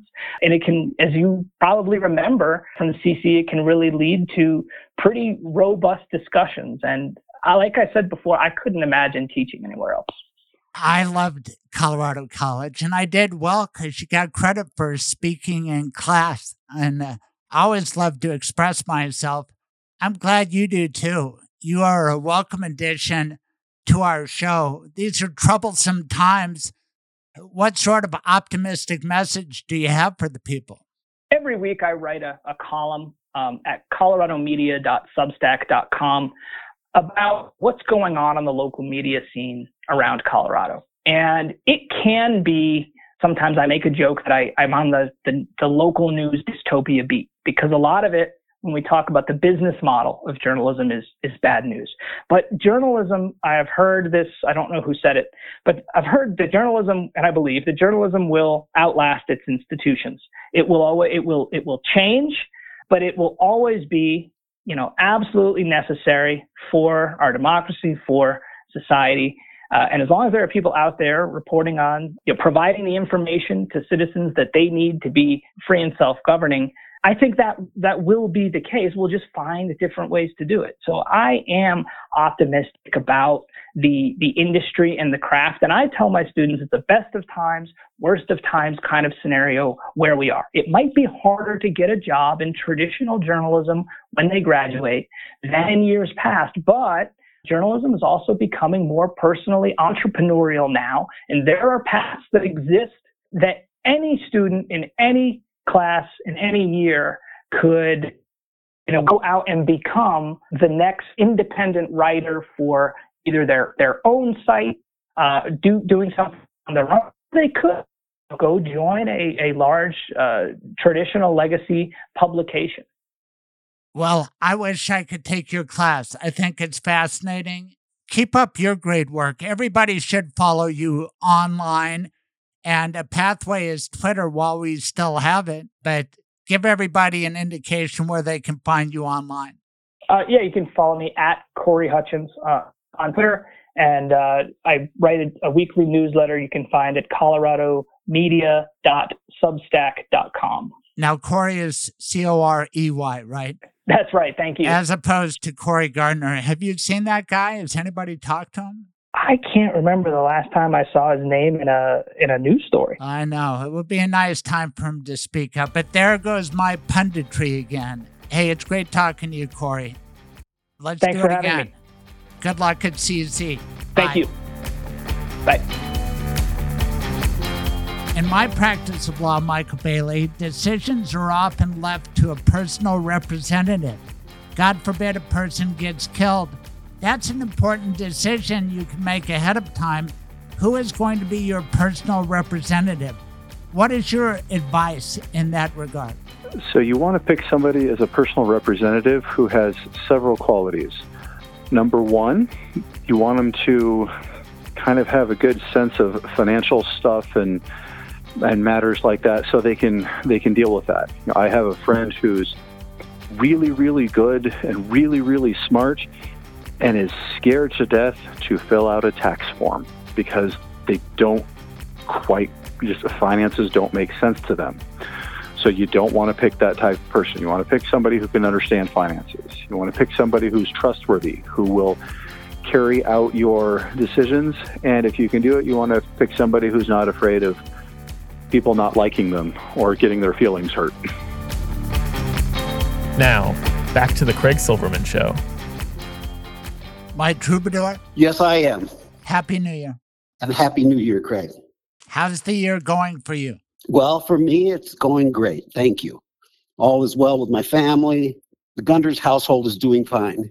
Thank you for the two holiday specials, 24 different Dave Gunders song, and we have a beauty today called Rather Be Right. How long ago did you write this beauty? Oh, about maybe three, four years ago. Now, once again, I don't think you have the right meaning behind your own song. Maybe not. I may be more of an expert on things like that, but you are better at music. Some of your songs, I don't play an instrument, but I think I could probably learn how to play that on a guitar, but not this one. It's kind of fancy guitar playing, almost flamenco. Right. More, I think of it as a little more like a, a South African style or a, an African style of guitar. But I appreciate that you noticed that, Craig. And you know what? If there's any parts that you think you'd like to learn, come on over and I'll see if I can teach them to you. No, that one would be too hard. Here's what I noticed mainly the words, the symbolism, because I don't think you really understand what you are writing, even when you are writing it. But I love the imagery. Right at the start, you have a provocative line about see how our angels fly out of our house every time, you know, crap comes out your mouth. No, I Right. think you have a better lyric, but wow. And then at the end, two angels appear. And then the two angels, my daughters, do appear. In fact, I've never thought of it that way, but there they are. Well, you see, and now I know you are the singer, but you get your both daughters, Rachel and Sarah, backing up your argument, which essentially is one person telling another person that, hey, I think you're nuts, right? Kind of. yeah. Yes. But here's another way to look at it because maybe you are the nut and the other person is the sane one. Well, I appreciate your observation with that. I think we can say that it's about a relationship that is kind of stymied because neither one sees the other's point of view. Right. And for you to illustrate just how off the other person is, you say, You're asking me to count the stars, and the sun is shining bright. Right. You know, Craig, you know what I was reminded of? What? Just to vault into some of the more of the of the uh of the events of the day. It was one of your guests, you'll remember, but he was talking about the partisanship and the way he described it was he would sit in a chair and someone would come to him from the other side of the aisle and say, That's a table. and he says, No, this is a chair. I'm sitting in this chair. And they say, That's a table. How can you continue a relationship and how can you move towards compromise when you're dealing with someone like that? Okay, let me get back to the basic question because I want you to be introspective. If somebody asks you to count the stars at night on a clear night, Yes. is that even possible? Well, it's at least you can give it a go. What about when the sun is shining bright? Then there's no stars. And that's where you're trapped because there is one star. It's the sun. Oh, you got me on that one. Anyway, God, you are the perfect foil, even with your own music. And I know it's a guy, but you got your two daughters coming in. And to apply it to modern times and Trumpism, which would call a chair a table, Yeah. maybe this is Melania's song because you have another terrific line in there that this person can't be trusted in any way. And did you bite off more than you could chew when you said I'm the only one? So Right. the right. partner is a, not just a liar and out of touch with reality, also a promiscuous liar who clearly cheated on Melania. And Stormy Daniels was something that he had to stay away from. And Michael Cohen went to jail for that, even though he was the guy who directed it. And now it looks like he directed that mob scene at the Capitol. And you know, Sam, my beautiful senior in high school, and I had the day of our life in that building. I've described it many times. And I just hated to see that. Thank God it could have been a lot worse. But now, did you hear a police officer died as a result No. of it? I did not hear that. Wow. That must be very recent news. But I know you go to your music, you don't follow the news as I do, but this one you are. What do you think of what happened when they stormed the Capitol? Well, to me, you know, it was a disruption. It was a mob act. You know, we can call it a, I mean, I think calling it a coup kind of gives too much credit to the thinking behind it, which I don't think there was much. I don't think it was well orchestrated. Here's the best line, and let me give it from Ian Silverii, called it a coup d'etat because the poor woman who got shot and killed, she was a QAnon believer, a veteran of the Air Force. She was committed to it. and she paid for her belief in this bullshit conspiracy theory, which Trump feeds into and all those guys. Anyway, go on. I interrupted. But this is what I would like to say about that before we leave that, Craig, is that they may have been incited and it may have been Trump and he may be, you know, there may be, he may be liable for, for, for some of this inciting, but ultimately every individual is responsible for their actions, for their beliefs and for their actions. And I think that people who busted through the windows and doors of our nation's capital, they need to be prosecuted. And people need to know that you just can't do that and then walk home. You know, go sit, sit at Nancy Pelosi's desk with your feet up and then just walk home. And that guy was white supremacist. I totally Right. agree, but you Right. have to hold them responsible, but you have to hold responsible the guy who invited them to Washington, told them it was going to be wild, gave a speech, said, let's march down the street to the Capitol and show them how we cheer for the people who support us and we don't cheer the people who don't. And we're going to fight Right. for Trump, fight for Trump. Donald Trump Jr. got them all stirred up. Anyway, Right, you it's can true. stir people up. Course. Absolutely. Anyway, Mitt Romney got stirred up, and it makes me think of your song, Rather Be Right, because you have a line in there about dark eyes flashing in rage. Did you see Mitt Romney stare darts into Josh Hawley? Yes, I saw. He was he was emotional. He was very passionate about his thinking that it was Trump inciting that riot. Right. And it's Mhm. getting poor people to reach conclusions. I do believe in personal accountability. Watch that Netflix show, Social Dilemma, because people start getting information fed to them. You're not online the way the most of us are, but Right. it's really tough on kids. You start going down that rabbit hole, it's terrible. And that brings us to your beautiful song because there's a person on one side or, the other of this relationship who's way off. I think Right. Donald Trump is way off, and God, I hope we can survive it. Don't you, Troubadour Dave Gunders? Long after Trump leaves, we're still going to be facing this problem, this polarization. And you know, I I think about it. You think about it, and and you know, I think that it's reasonable that there's a disenfranchised group of people who feel like the government hasn't worked for them and there's nothing but broken promises. I understand that. But I think it's coupled with a kind of a psychological profile, people who tend to follow cult figures and who who like to throw in with with that type of mentality they go for conspiracy theories to me that's more of a psychological problem and unbel- it's unbelievable that so many people have fallen into it- that hole it- it's a human condition. It's the second time it's happened in a Western civilized, mainly Christian country. And a lot of people are buying the words of a madman and big lies. You and I discussed that before. To use the term big lie out of respect to your dad who had to flee Germany yeah all of our people who got murdered, six million. Did you see the Nazi bastards who were in the Capitol? Some of the Garb Camp Auschwitz signed six million were not enough. These are the people, this is what I encountered in a certain element of Trump supporters.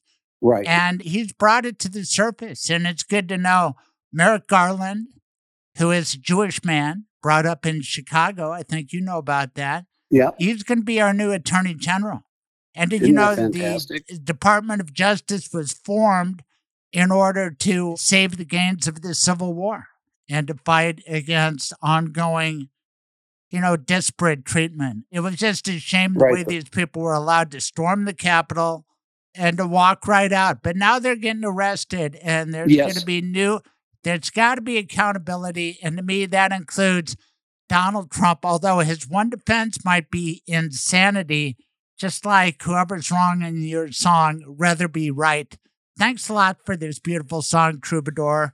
And thanks for, uh, what do you call it? Our treason opening season, with all credit to the treason opener treason opener. The treason opener and, craig congratulations has it been a year Well, it's a new year, 2020 Right. to 2021. We're starting, I mean, you have to get to work on your music. Another 26 episodes. i want to thank you for all the hard work and very insightful questions that you put to some very, very interesting people over this last year. Your guests, it would be worth putting together just a best of, and I think it would be hard to, that would be a hard two hours to fill because there's been a lot of really good conversation uh, that comes out of the Craig Silverman podcast. I appreciate it, Craig. No, thank you. Thank Yeah. you. And my Yeah. show as a troubadour and your music is beautiful. Your lyric writing, you don't understand what you're writing, but it's No. amazing. Probably not. Have a good one, Truby. All right. All right. Thanks, Craig. Bye. See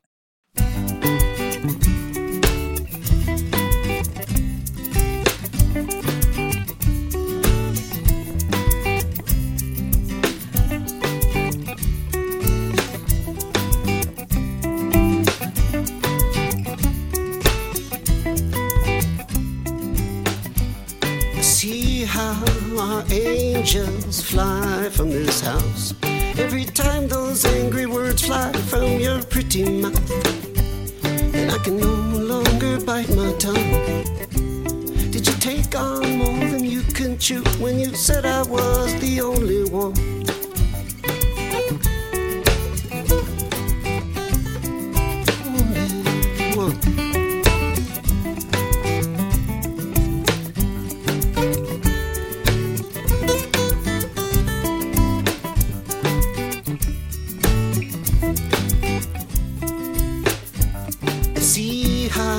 Your dark eyes flash in rage. When I say it makes no sense to me, you go insane. Your logic flitters here and there like bats. Pursuing something I can't see. Dark and blind this way and that. You ask me if I want to get along, or do we fight? I'd rather be right. You kick and scream until the night fades to dawn. You're wiping back your tears, admitting you were wrong. Right. I trust what I see with my own eyes. I think I'll be true to myself before I compromise, cause I'd rather be right.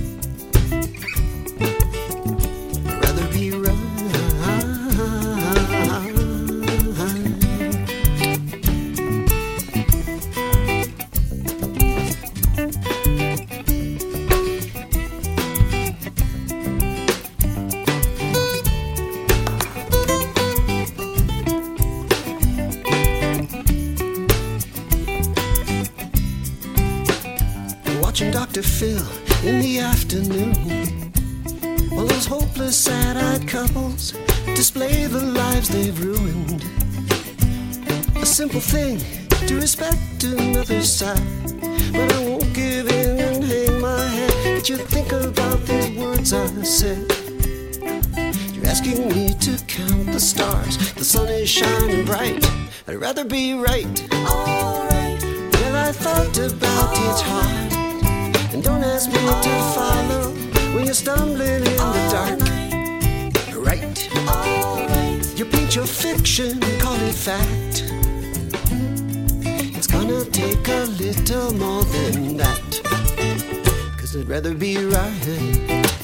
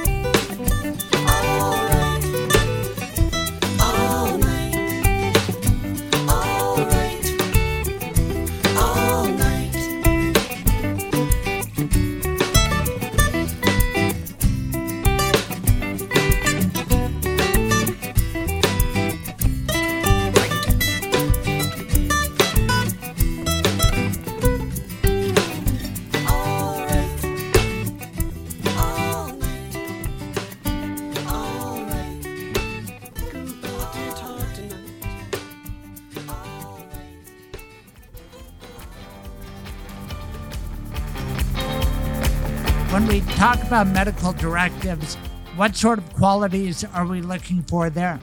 You're looking for somebody who cares about you, somebody who wants to take care of you, but also somebody who's not afraid of making that decision because you know bad things might happen. You know, if if you have a a son or a daughter who you know absolutely you know is, is the stereotypical mama's boy and can't imagine anything bad ever happening to his mom and then suddenly has to make a decision about what kind of surgery mom needs to have or you know are we going to what treatment option are we going to have for mom? And paralyzed by oh no i can't have anything bad happen to mom. Not the right person. So you want somebody who can look at a situation still loves their still loves the person but is able to do do what's right and do what's necessary for your parents or for whoever you have that you're acting on behalf of. Call my lawyer, Michael Bailey. His rates are reasonable and he can meet with you and your spouse wherever you want and on weekends and evenings. 720 394 6887 or online at mblawllc.com. Now, back to the Craig Silverman Show. Welcome to Craig's Lawyers Lounge. What a pleasure to welcome back to Craig's Lawyers Lounge the Honorable Steve Woodrow, representative from Denver. Welcome back, Steve. Craig, thanks so much for having me back. It's always great to be here. Happy New Year to you, but I'm worried about 2021 after the events of this week. Have you ever seen anything like the invasion of the U.S. Capitol, and what is your reaction? No, I'm getting up there in years, Craig, but I wasn't alive in 1814. Uh, I don't think any of Neither us have seen anything like this. This is, you know, a true sacking of the U.S. Capitol. Like everyone else, I'm angry. I'm upset. I'm saddened. This is a heartbreaking week for the country, and a lot of the Trump presidency has been moments of where we watch history unfold as it's happening. But this is a lot for all of us to come and process and try to handle. I mean, we saw our representatives hunker down. We saw guns drawn, a woman shot and killed. I mean, this is all terrible. We mourn for for the loss of, of something, of loss of life, but but something much greater than that as well. Five people died. I want you to put on your legislator hat. Has it occurred to you I could be sitting in the House chambers in the Colorado Capitol and Trump people or some group could come for you in that way? Did it make you think? It's difficult not to internalize it, but you know, at the same time, we have great security. The Colorado Capitol, you know, we've been very fortunate, but there have been violent instances of people storming state capitals. I think we saw that. I believe it was Michigan and perhaps elsewhere, or at least attempted elsewhere. Look, this is a time when people are really upset and their passions are being inflamed. They're being lied to, they're being misled, they're being whipped up into a frenzy and a furor. There's a price, and you know this. There's a cost to telling folks that the election was stolen and to say stop the steal and that there was widespread fraud and to insist falsely that there was evidence when there wasn't. You know, I mean, you and I know both, you know, well that bearing false witness is up there with, you know, the 10 worst things you could possibly do. And we have, you know, people claiming that they've seen things that are demonstrably false. There's a cost to when you lie to people like that. You can you whip them up into a fervor. You can't expect nothing to happen. Steve, my world is the criminal justice world, and I used to teach at the Denver Police Academy in co ed crime the law of solicitation, conspiracy, and complicity. Here you have a woman shot dead, a cop grievously injured, three other people died. Donald Trump is responsible for that, according to what I remember from criminal law. What say you? Is that what you were taught at your law school? Well, we never envisioned in my law school this level of incitement, but there's certainly borderline or, or criminal behavior here. And if it's not a crime, it should have been. You're not allowed to whip a crowd into an absolute frenzy and tell them to walk down the street and take by force what they're not allowed to. Fight for Trump. You know, I know Kimberly Guilfoyle. I knew her back in the day when she covered the Kobe Bryant case along with me. I got to know her through the years, and now she's with Donald Trump Jr. Did you see his speech firing up the crowd before they went to the Capitol? Yes, of course. And look, it's pretty basic as an elected official.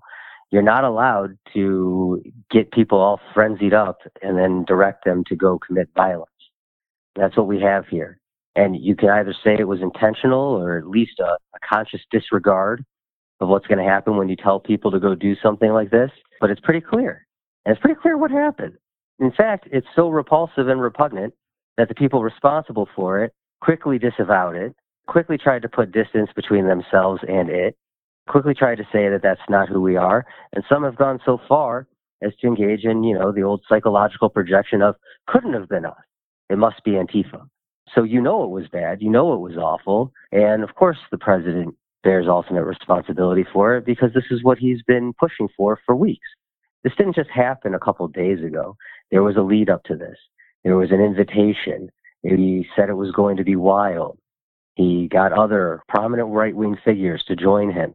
And then he came down and he whipped the crowd up into a frenzy. They all they all bear responsibility in this. You don't get to create Frankenstein and then, you know, disavow the monster. Donald Trump unleashed these people to invade the capital of the United States. I've been there. I had one of the greatest days of my life with my son, Sam, 15 years old. We got to attend special events at the Capitol, and it's just an incredible building. I expect you've been there. What are your thoughts? Isn't it really the home of America right there? It is. There's a special energy and a feeling in in state capitals, but especially the U.S. Capitol and it, and the whole mall complex in D.C. You know, when you go building to building, it's there's just something so so incredibly special about it. And you know, even our opponents on the other side of the aisle, I remember them this summer being very impassioned about state capitals with graffiti on them, being barricaded, and, and what an affront it was to our entire system of democracy.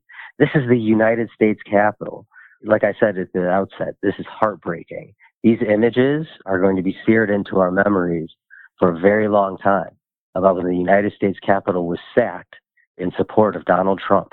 Right. I hope he can't recover from this. I hope there's accountability. You're a great lawyer.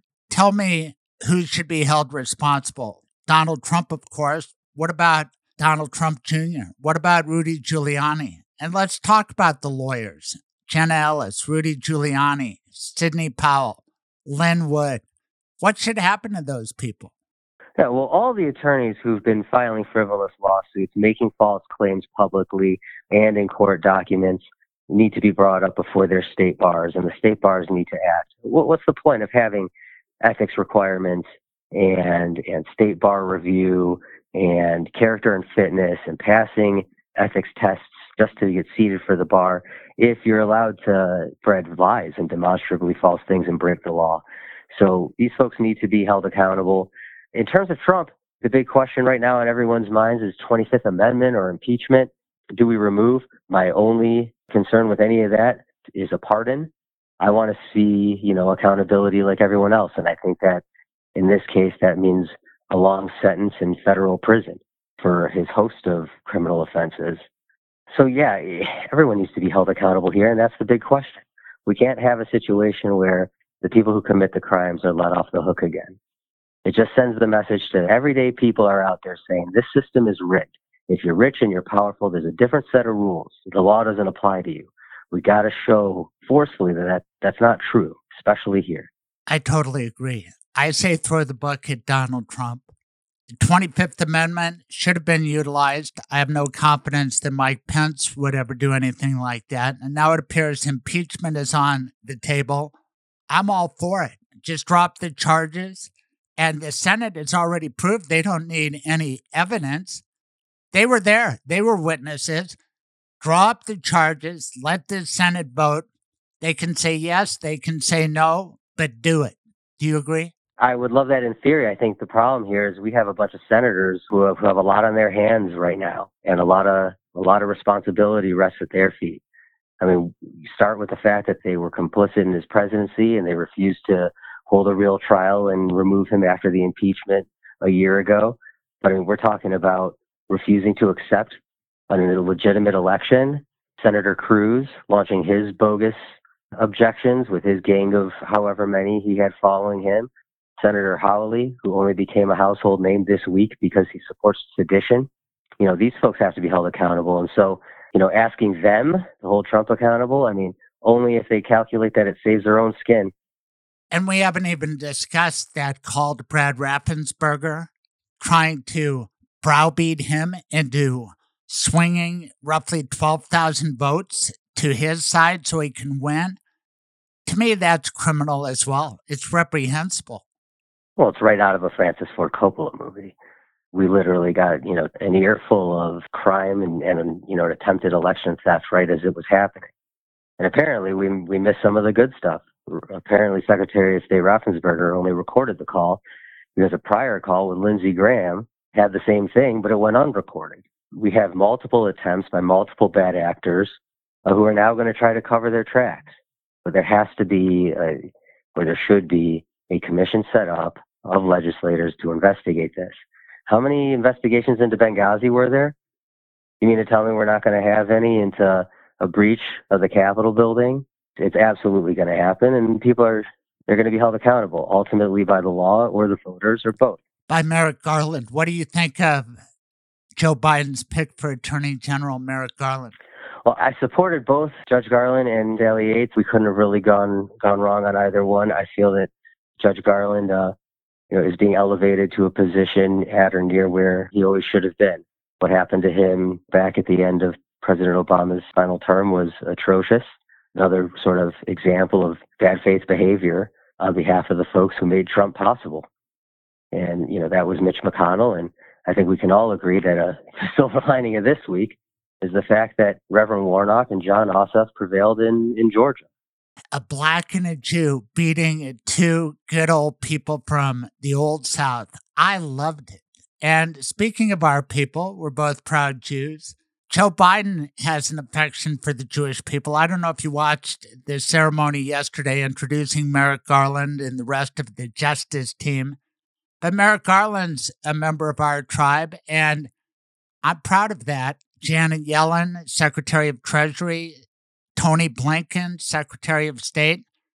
Our people are well represented. The Jewish people have a lot to be proud of. We have done a lot of work to fight for democratic values and principles in this country, and this is a success story, an immigrant success story that that everyone should be proud of. And you know, I'm looking forward to great things out of the Biden administration. Right you know, the only aide left to Donald Trump, because not all Jewish people are great, Stephen Miller. He looks like he's going to be a Trump lifer. Isn't that disgusting? He's an embarrassment to the Jewish people. It's a shanda. It, it, keeps me up at night, the idea that that man is part of our faith. It's awful what he's done. He was the main driver behind, you know, some of the worst impulses on immigration, on LGBTQ rights. I mean, he's just something else and he did it with a mean spirit, with arrogance, and I, I can't wait for him to be out of the White House. I agree. Joe Biden introduced several other members who had Jamaican heritage and East Indian heritage, and he talked. He looked at Kamala Harris and said, "Boy, I see a trend here." Because there are a lot of Jamaican and East Indian people. And I don't know if you heard Joe Biden say, I'm looking for a good Irishman too. You know, I, I like the spirit and the humor of Joe Biden. And it, it, it kind of bothers me because I know a lot of Irish people, and you would think they would have affection for Joe Biden, a loyal Roman Catholic of Irish heritage, but they reject him. And to me, to reject Joe Biden as an Irish person in favor of Donald Trump, what is going on? I don't know. I haven't had a, that experience, so can't speak to it but what I can say is that what Joe Biden has done in terms of valuing diversity, celebrating that, it's something that makes America great. You know, a lot of things do, but one of the things that we need to value and understand the intrinsic value of is diversity of opinions. And that, of course, means political thought, but it also means backgrounds, heritages, faiths, skin tones, and countries of birth. And when you bring that all together, you get the best results because you have the most representation. And so rather than take a narrow view that we need to be afraid of our increasing diversity, we have the opposite. We have Joe Biden and Kamala Harris embracing that. And that's a wonderful, beautiful thing to see. And I, I celebrate that. And I, I think the next four years are going to be better off for it. I celebrate the wisdom you imparted to me, explaining why people might follow Donald Trump in these conspiracy theories, because we are living through tough times with this pandemic, with election results that some people don't like. They want comfort, and these conspiracy theories are just designed to comfort them, right? The pandemic is made up. Don't worry about it. It's product of CNN and Bill Gates. Listen to Donald Trump, listen to Lin Wood, listen to Sidney Powell. I mean, they really have these people mesmerized, don't they? It's more comforting to believe that the election was stolen, that there was fraud, than to come to the hard truth that more people disagree with you than agree with you. And that a system that's actually designed to give minority voice a, a real say through the electoral college, even with that, you know, sort of playing field being tilted in your favor, you couldn't pull off the victory and you lost kind of by a lot. That's a really tough reality to accept. And so rather than accept it, you reject it and you say there's election fraud. And along comes Donald Trump and these lawyers, and they promise that they're going to prove it. And they keep saying over and over again that it, they've got evidence, massive evidence, overwhelming evidence. And then they get folks to repeat it over and over again, you know, to the point where, of course, the emperor has clothes. What are you talking about? Only a fool can't see it. And that's here, you know, one of the greatest crimes is the deliberate misleading of people and manipulation of folks who are desperate for these lies. But that's what a leader's job is to actually tell the tough truth. They have to stand up and say, look, folks, I share your values, but we didn't win this one. We need to do a better job organizing. We need to do a better job persuading folks. We need to do a better job with our messaging. You know, we got out hustled this time. They don't want to accept that. That requires work. And that requires also a scary realization that maybe your baked in advantages aren't going to hold much longer. So yeah, I think you know what we've seen, Craig, is that we've seen a rejection of that reality, an embrace of the alternative facts, and this time it led to terribly violent, awful consequences. We have loss of life. We have a loss of the proud tradition of a peaceful transfer of power. That's what the historical note will be, is that we had a, an uninterrupted string, minus the Civil War, and then Trump, when he lied to and misled, with the help of senators, and members of Congress, including some from Colorado, misled people, expressed their anger, and the consequences were disastrous. Let's focus on those people from Colorado who have enabled this.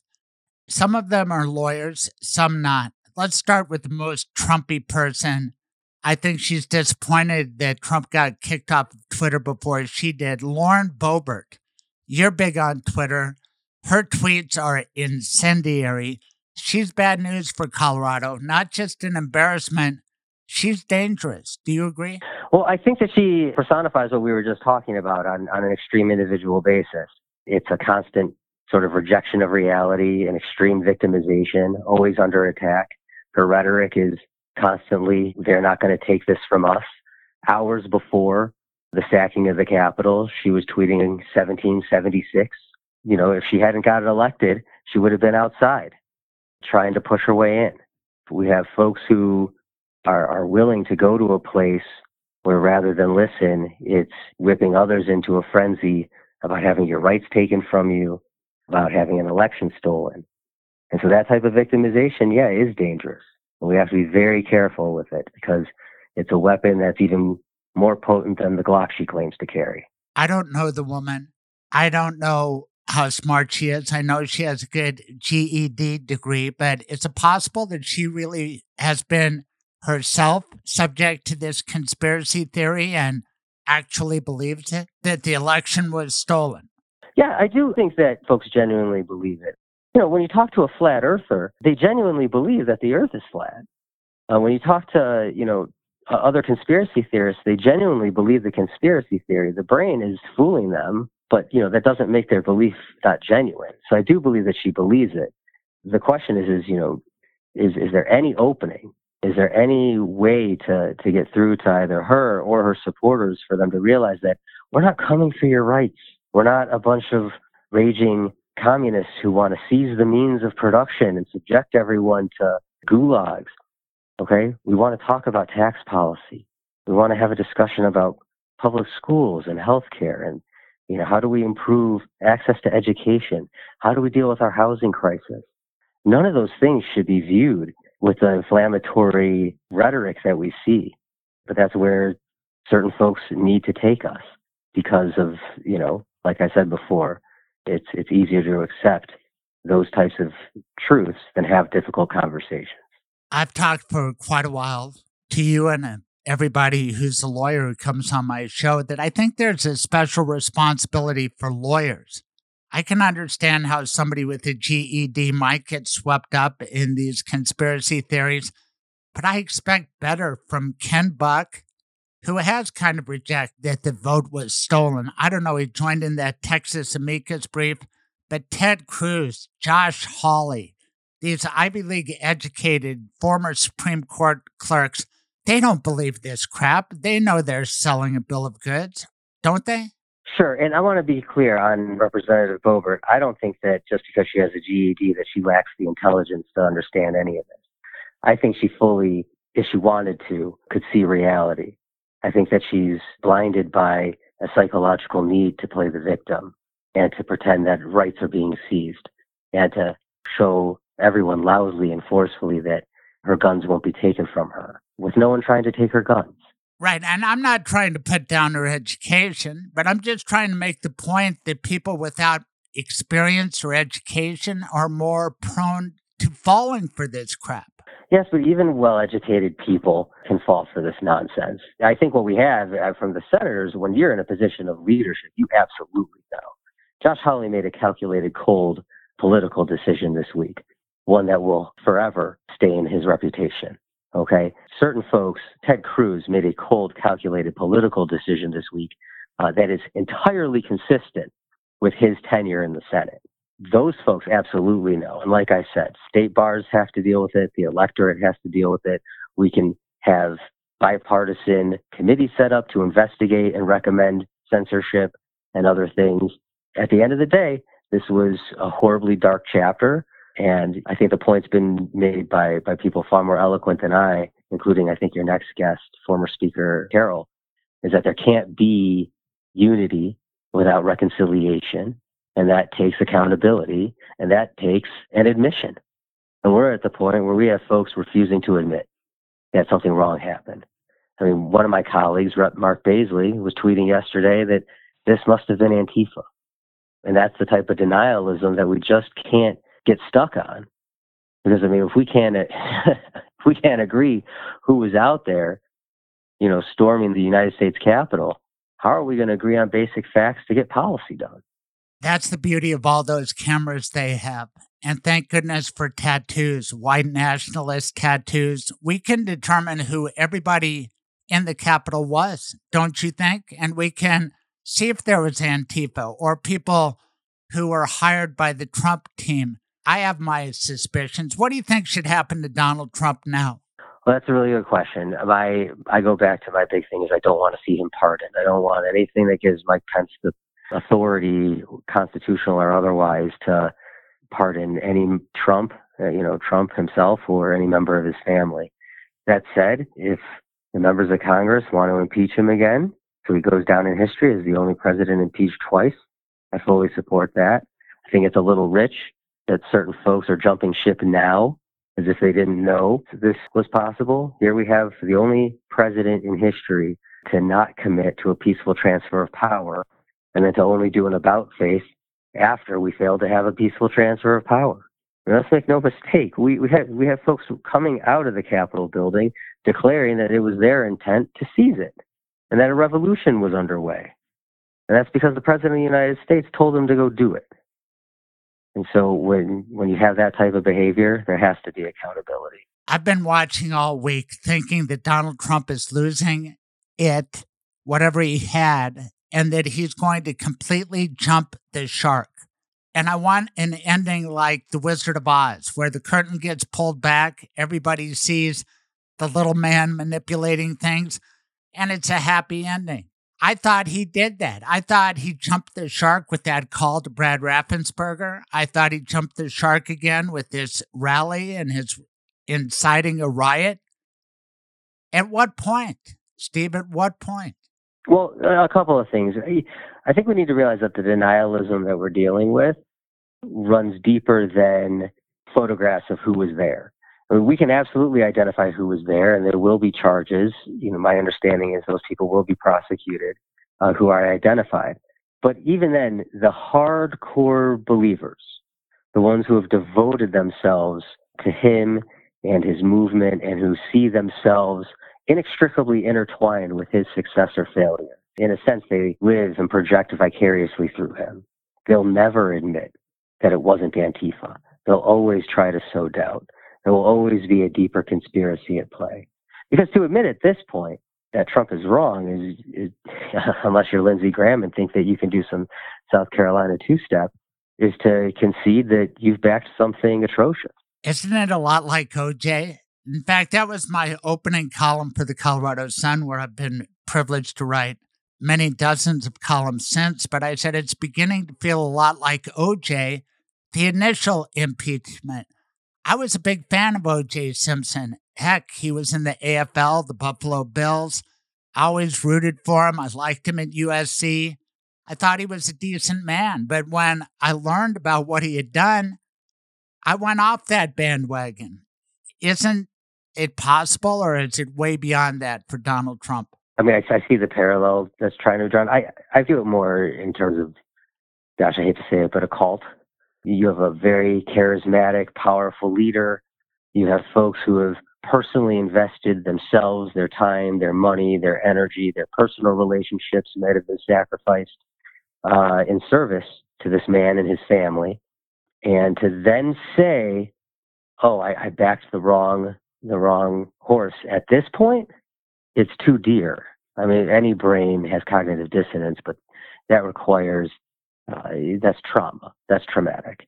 And so we've seen the ability of you know these types of leaders to get folks to believe absurd things and then commit atrocious acts. And that's exactly what we have here. Somewhere Voltaire is looking down and saying, "Told you so." Any sign that the Colorado GOP is reconsidering Trumpism. I can't help but remember that Pat Neville went to the White House. He came back, started being on Trump radio all the time, kind of dominated it. Every host but myself had him on with regularity. And Pat Neville is a Trumper. And now I see other radio hosts who are national committee men. They go back to DC all the time, presumably coordinate with the Trump team. How much influence of Team Trump do you see trickling down to Colorado Republicans? That's an excellent question. And the answer is I don't know. I'm hopeful. I'm hopeful that they'll have a reckoning at this point and say, let's go in a different direction. Given the trends, however, I mean, we Trump didn't come out of nowhere. You can draw, you know, probably a line back to Sarah Palin and then to, you know, other folks in the past who've who've tried to stir this type of, of fervor amongst people. I think you're going to have a lot of people come along, like the Hawleys of the world, who are Trump esque in their willingness to abandon facts and reality and turn things around. I mean, today you saw Senator Hawley lashing out at Simon and Schuster for canceling his book deal, claiming that it was infringement of his First Amendment rights. He's an attorney; he knows that's false. But I think you're going to get a batch like that, and then you're going to have some folks like Rep Boebert who tap into that white grievance identity politics, you know, where it's, you know, guns and, and religion and folks are coming after us. There's a war on Christmas and I'm going to carry a Glock to fight back against it. Well, let's not be Debbie Downer all the time. Give us an optimistic scenario. Let me start. Donald Trump leaves the throne. So much of his power disappears. More facts come out, including his tax returns people realize what a grifter, what a cheater he is, more and more people fall away. Mitt Romney is ascendant, or somebody like Mitt Romney. And the Republican Party regains its balance. America gets over the pandemic, and we all live happily ever after. What about you? Yeah, hey, look, I think we have a lot to be optimistic about right now. Like I said, we just had a tremendous victory in Georgia. That means that the United States Senate is now controlled by Democrats. That's a trifecta. Certainly not the supermajority that we were looking at uh, nine, ten years ago, but it's uh, its control. It means that Mitch McConnell is no longer Senate Majority Leader. That's a beautiful thing. that is something that should give everyone hope for the future in terms of what bills are actually going to get heard now in the United States Senate, which bills are going to get a fair hearing after they pass the House of Representatives. We should all be excited about that. And I think when we have decent legislation passed, Republicans are going to want to jump on board. They're going to want to be part of that success. It's their choice. That's the thing about our side. We're always willing to have them come aboard. We're always willing to have their support and their backing when it comes to helping the American people. There's never a moment where we're trying to pass something and they say, hey, can we be a part of this in good faith? And where we say no. You know, what we've seen though, the last however many years, Mitch McConnell and then it was John Boehner was also had a hand in this. The obstruction was tremendous. And that's what Mitch McConnell even did most recently. He was obstructing relief to folks in the midst of a pandemic. Small business owners who are desperately struggling had Mitch McConnell in the way. So we have a lot to be optimistic about and hopeful for. I can't wait to get back to work with my colleagues in a, in a week or so and start and start really pushing the gears of, of new bills and legislation. So yeah, of course we, we have a lot to be excited about. There's always going to be a market though for someone to come along and say, you know, nothing you ever do is your fault. These folks are to blame and I'm going to punish them for you. And so it's incumbent upon the rest of us to keep an antenna high and alert. And when that happens, speak out against it early and often and, you know, stop them, stop them before they metastasize. I feel better now. Power to the people, the people who voted for Johnny Ossoff, Raphael Warnock, and Joe Biden. That's the way this country was designed, that ultimately the power rests with the people. And we have to count on the people to do the right thing. I appreciate you coming on again and educating us. Your final words to my audience as we march further into 2021. Tell us it's all going to work out okay. It's always darkest before the light. And I think that we've got a light coming our way. Everyone, democracy is only as strong as you fight for it. And that means you fight for it by organizing, talking to neighbors, having difficult conversations, getting the word out, and voting. The system's set up so we agree to disagree with each other peacefully.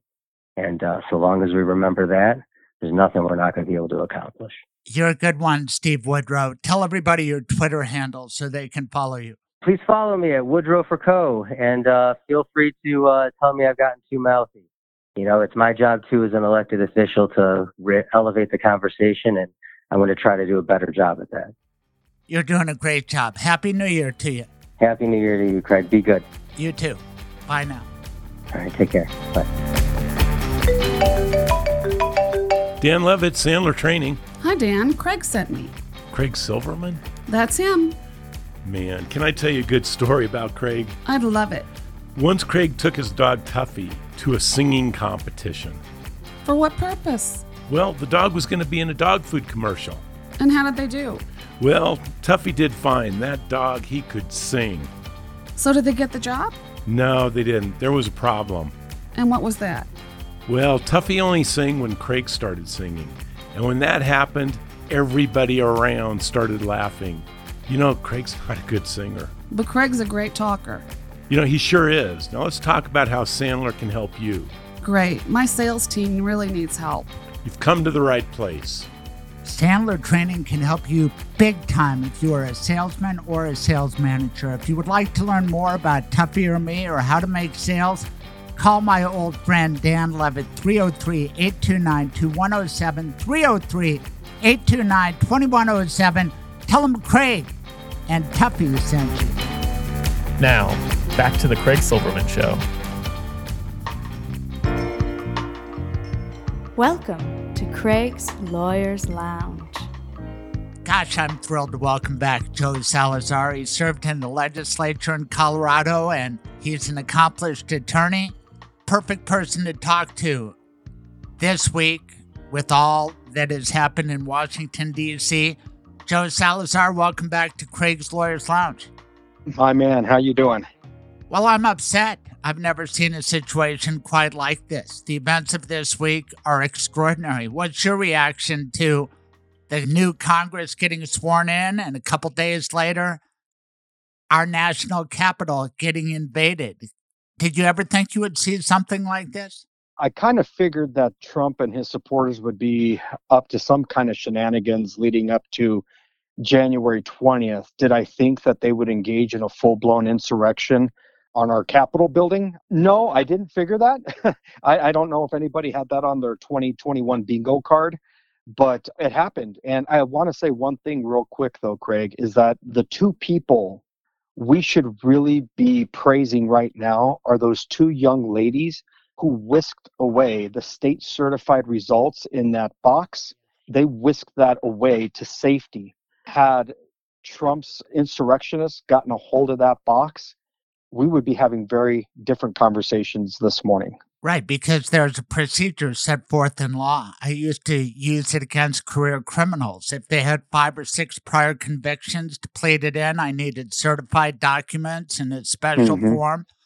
That's what you have here. Each state certifies its results in a prescribed manner. And if that disappeared, we would have problems. I think the motive was clear. Donald Trump wanted to disrupt a constitutional procedure in Congress which would determine that Joe Biden was the winner.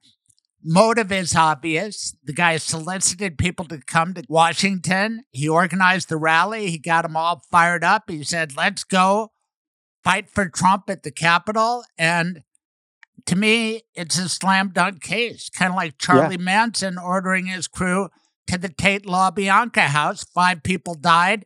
He was held accountable. I'm waiting for Donald Trump to be held accountable. What about you? Oh, absolutely. I mean, uh, you know, his his language alone, right, leading up to the insurrection of, you know, don't show any weakness. Rudy Giuliani getting up there saying this is trial by combat. Donnie Jr. getting up there and also riling up the crowd. I mean, absolutely. This was an attempted coup it should be treated as such. They should be treated as traitors to our country and they should be held to the full extent of the law. This was a disgusting display that I didn't think that I would see in my lifetime. I don't think anybody ever thought that they'd see it in their lifetime, right? But it happened. It's not too surprising that it happened with these pro Trump people and Trump's language over the past four years, five years, you count the election cycle in 2016.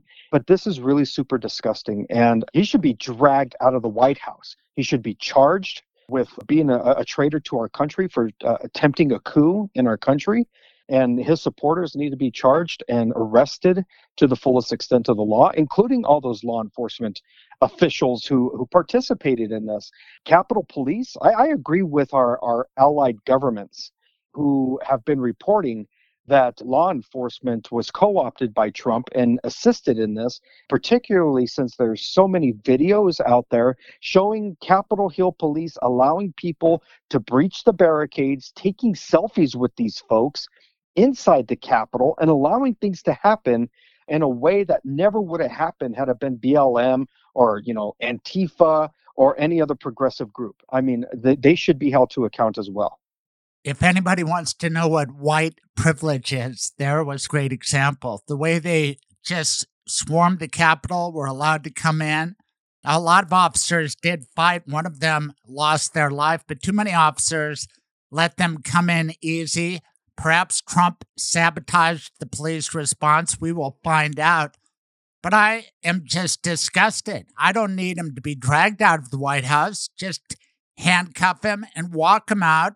Treat him with dignity. Don't need to bang his head on the door the way he advised. But my God, five people died in a crime that he organized. That's felony murder. You bear the consequences of what people in your conspiracy do on your behalf. And he's brainwashed these people. Have you ever seen anything like it, Joe? These people are believing his bullcrap and a whole bunch of other things.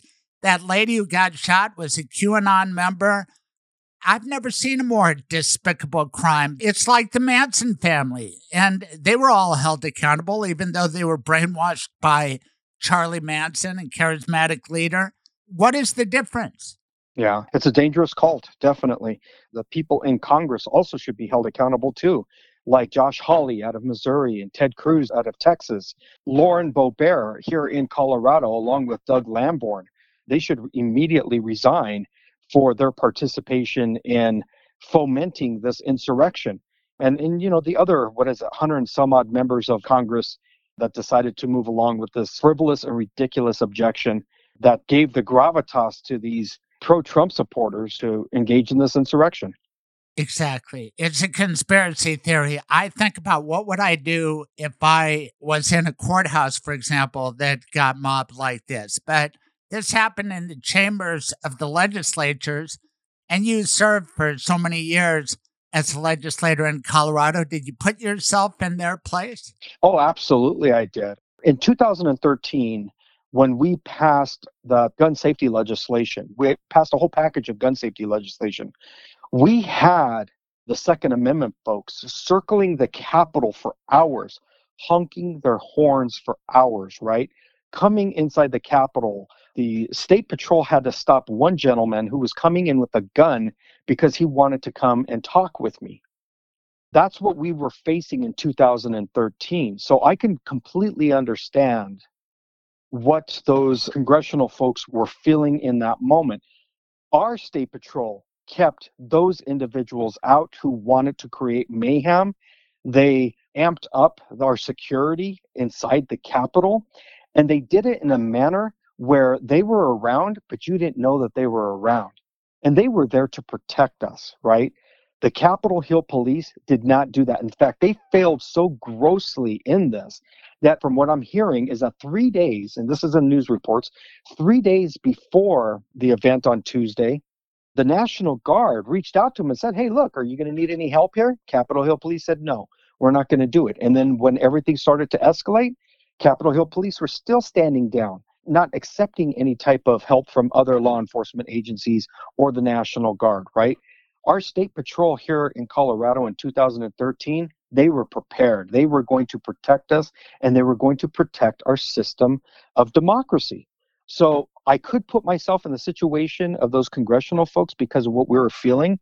But I'll tell you one thing I had the comfort in knowing that the State Patrol had our backs. One of the worst aspects of Trumpism is that a lot of law enforcement officers take Trump's side. He keeps saying, I'm with law and order, I love the cops, but I hope that the good people in law enforcement will see this for what it is. Trump encouraged a crime and a cop got killed. What side are you on, police? Right. And not only that, but these these Trump supporters, how quickly did they turn on law enforcement the night leading up to Tuesday? I mean, they turned their backs on them. They were fighting with them in the streets of DC right? Uh, these these Blue Lives Matter folks, right? These people who right. You're Michelle Malkin, you're Randy Corporons who pretend like they care about the police, and then they're behind Trump, who organizes mm-hmm. this crap. You can't right. be both ways. no, you totally cannot be. I mean, I think I think look, based on your tone and my tone, maybe I'm wrong. I, I won't speak on your behalf, but I don't think I've ever felt a level of disgust as I'm feeling right now it's not just disgust. I'm frightened for my family. I'm frightened for my country. I toss and turn at night. And what is the right answer? Is it impeachment? Is it the 25th Amendment? I think the answer is arrest him. Yeah. Give him a fair trial. If he's going to self pardon, let's see how that works out. But treat him like any other American would be treated who organized that kind of rally and charge these people up to go to the Capitol and fight for him. You can't yeah. do that. You know, the thing I've been putting out on social media these past couple of days are photos of inside the Capitol. And one of the things that I posted was the fact that Jefferson Davis was dancing in hell, knowing that Trump supporters did what he couldn't do, which was lift the Confederate flag inside the U.S. Capitol. Are you kidding me? I mean, there were people there flying the Confederate flag. I had heard that someone had a Nazi flag inside. I did see photos of people who had white nationalist flags and neo Nazi flags inside. They were flying inside our U.S. Capitol. Right. I'm so repulsed by that, right? Uh, and the fact that these people were taking great joy in it, putting themselves out in social media, video recording their own criminal conduct, right? Including the West Virginia lawmaker who is now under huge amount of pressure to resign, even by his own Republican colleagues, right? And now he's saying, Oh, I was there as part of independent media. Are you kidding me? Right. You could hear him in his video talking about storming the Capitol building. I mean, it's oh man. That's I'm what they you, call Craig. it, the storm. It's part of this conspiracy theory, and Trump got them all worked up. How are we supposed to treat people who still back Donald Trump after this atrocity? I don't know, man. I don't know. I mean, I have friends and family who backed him and who voted for him. I don't even know how to approach them. They've been awfully silent these past few days. And I don't even know how to treat them, man. I mean, seriously. How's this going to end, Joe Salazar? How should it end? What do you think will happen next? Well, what I'm afraid of, I will tell you what I'm afraid of. I'm afraid that Biden isn't going to do a damn thing, that he's going to allow these people who engaged in insurrection, who engaged in sedition, who are traitors to our country, to pretty much just walk away, right? At the higher levels of government you know, the Donald Trumps and the congressional folks, the senators, right? And they'll just walk away from this, the Ted Cruzes of the world, you know, and, and they'll continue spewing their repugnant rhetoric, right? And then their their underlings, those that storm the Capitol, they might not see any of that leniency, right? But that Joe Biden, for his call of unity in our country, will allow people who engaged in insurrection to walk free from this. I'm hoping that that's not what I see, right? But from the language that I'm hearing right now, is that's what might end up happening. And I'm hoping that it doesn't happen that way. What I want to see is I want to see impeachment proceedings because he has to be impeached for this, right? I know that Lindsey Graham posted just a, a few hours ago on Twitter that how's this going to help anything? You know, just let it be. It's like, dude, this dude freaking created an insurrection in our country. You don't let that be, right? So I'm hoping that he's impeached by next week. There may be enough senators to consider convicting him, including Senator Sasse out of Nebraska, who talked this morning that he would consider it, right?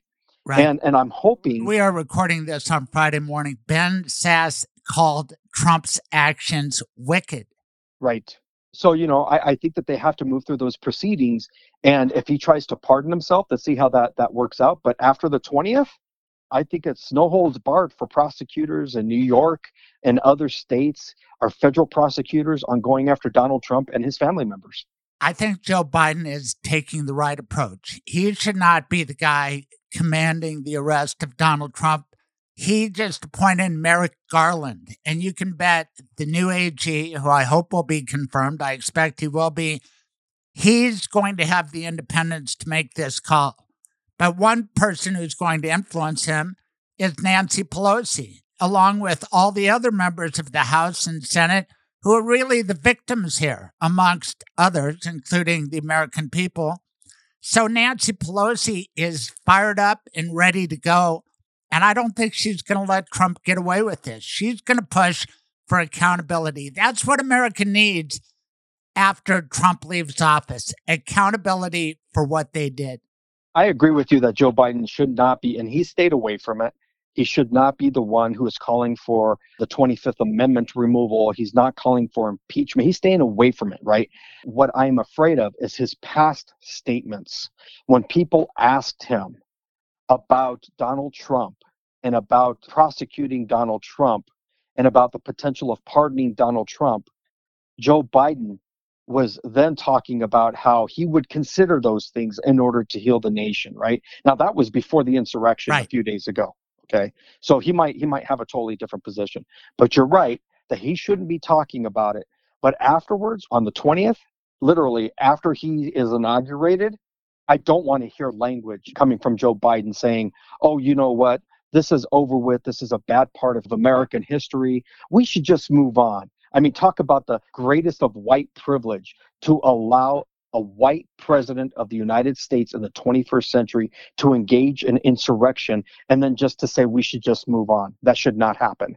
You have to convene a Trump Truth Force, a Trump Truth Commission get his tax returns, put it all together. But right now, you have five people dead as a result of a riot that Donald Trump incited.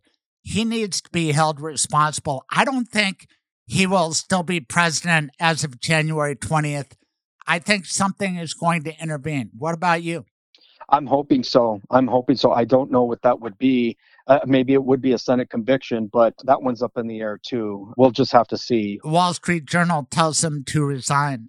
That's Rupert Murdoch. Man, that guy's got blood on his hands too. What a double game Fox Yeah. News has played in Wall Street Journal, etc. And I think that the media, both the mainstream media and the far right media, I think they're complicit in all this. I mean, the woman who was shot in the chest and who died at the Capitol, right? I mean, it's tragic that there was a loss of human life. But as of this morning, Good Morning America was deifying her, talking about what a great lady she was. And, you know, her grandfather got on there, and, you know, what a joy she was, so forth and so on, right?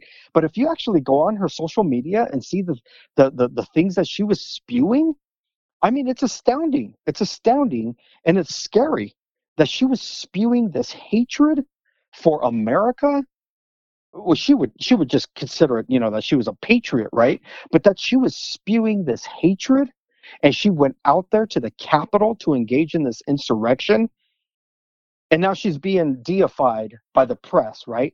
That would not happen with a black, brown man or woman they would be looking at criminal records. They would be, you know, looking to tear down that human being for engaging in the insurrection. But because she's a white female, Good Morning America is deifying her. And that's the other thing that I find utterly disgusting with this country is that when you have people engaging in this kind of behavior in our nation's capital, you hold them to account. You don't try to sit there and flower them up and perfume them up afterwards. You hold them to account. Right. She had that conspiracy theory in her head. She's an adult. She needed to reject it, but it's a powerful force. Honestly, Joe Salazar, the only book that I believe Donald Trump ever read, I doubt he read his own books, somebody else wrote them, but he had the collected works of Adolf Hitler at his bedside, according to his first wife, Ivana, and he acknowledged that he got the book. This Mhm. is professional.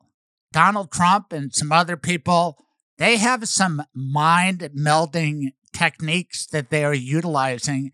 And yes, she's culpable. She's dead. She paid a heavy price. But my gosh, the people who planted those thoughts in her head, they are the most culpable, just like Charlie Manson was the most culpable member of the Manson family, even if he didn't actually invade the house on his own.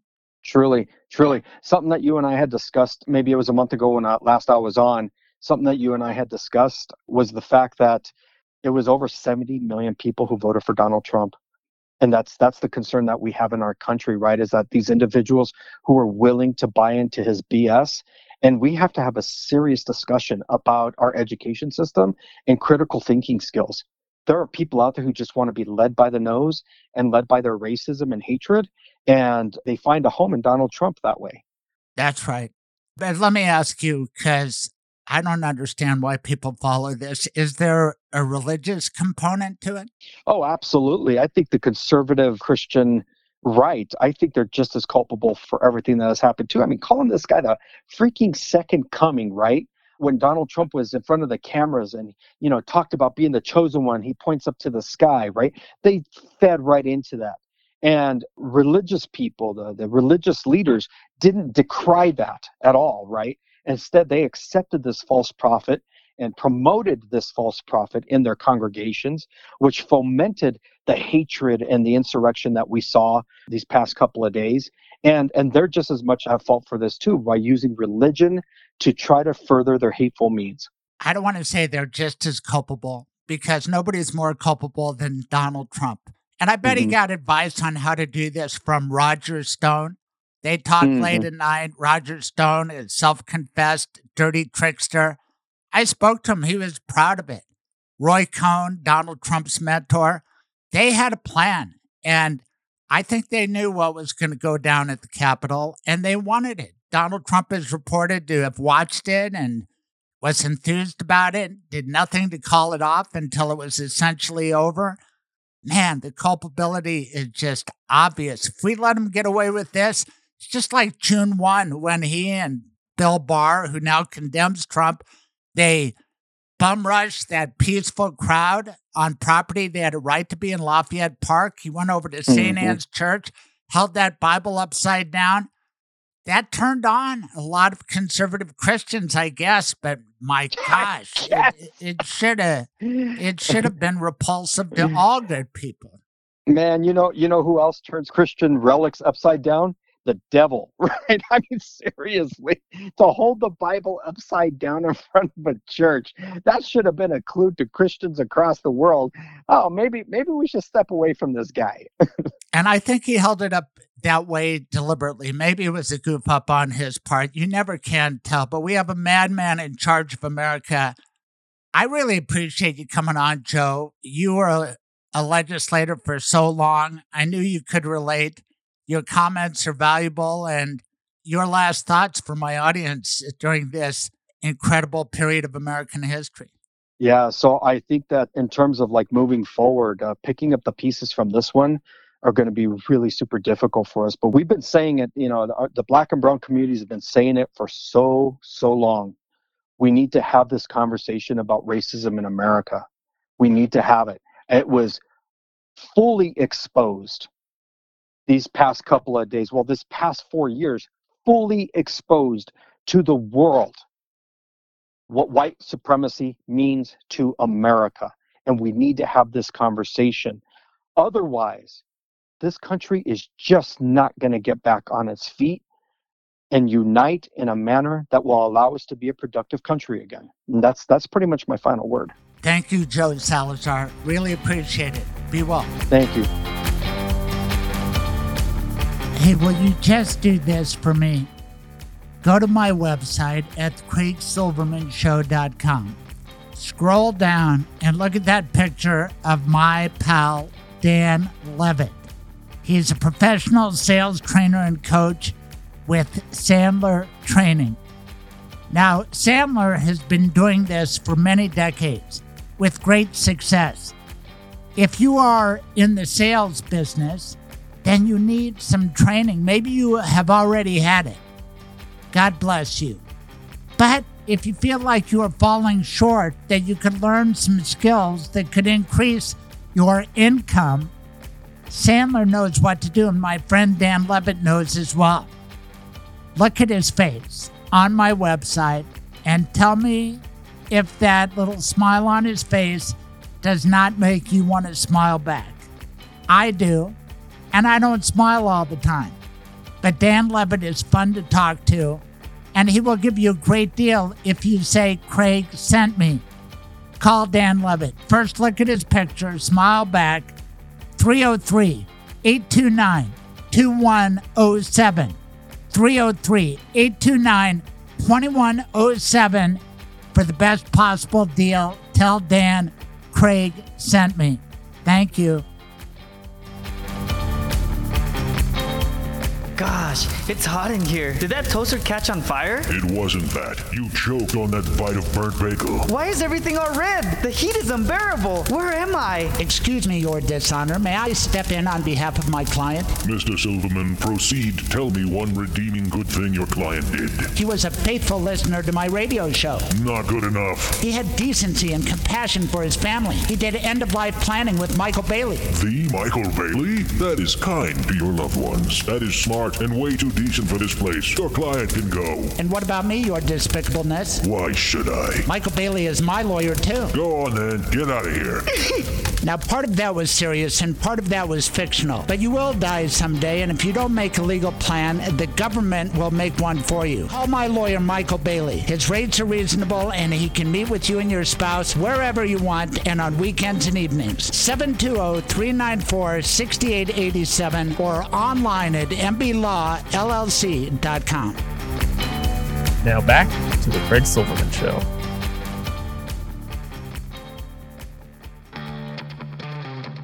It is a privilege to have the opportunity to have you listen to me and my guests at this important historic time. I think about these things a lot. So do my guests. Thank you, Joe Salazar, Steve Woodrow, Terrance Carroll, my troubadour, Dave Gunders, and Corey Hutchins. Keep things sane and smart down at Colorado College. May the world please get through this. Sorry for any part I had in electing Donald Trump. Let's move on to better times. Thank you. Thank you for listening. Tune in live every Saturday morning, 9 to noon Mountain Time. Visit thecraigsilvermanshow.com for the podcast, blog, and more. Be sure to subscribe on all major podcasting platforms to be updated when new episodes are available. This has been The Craig Silverman Show.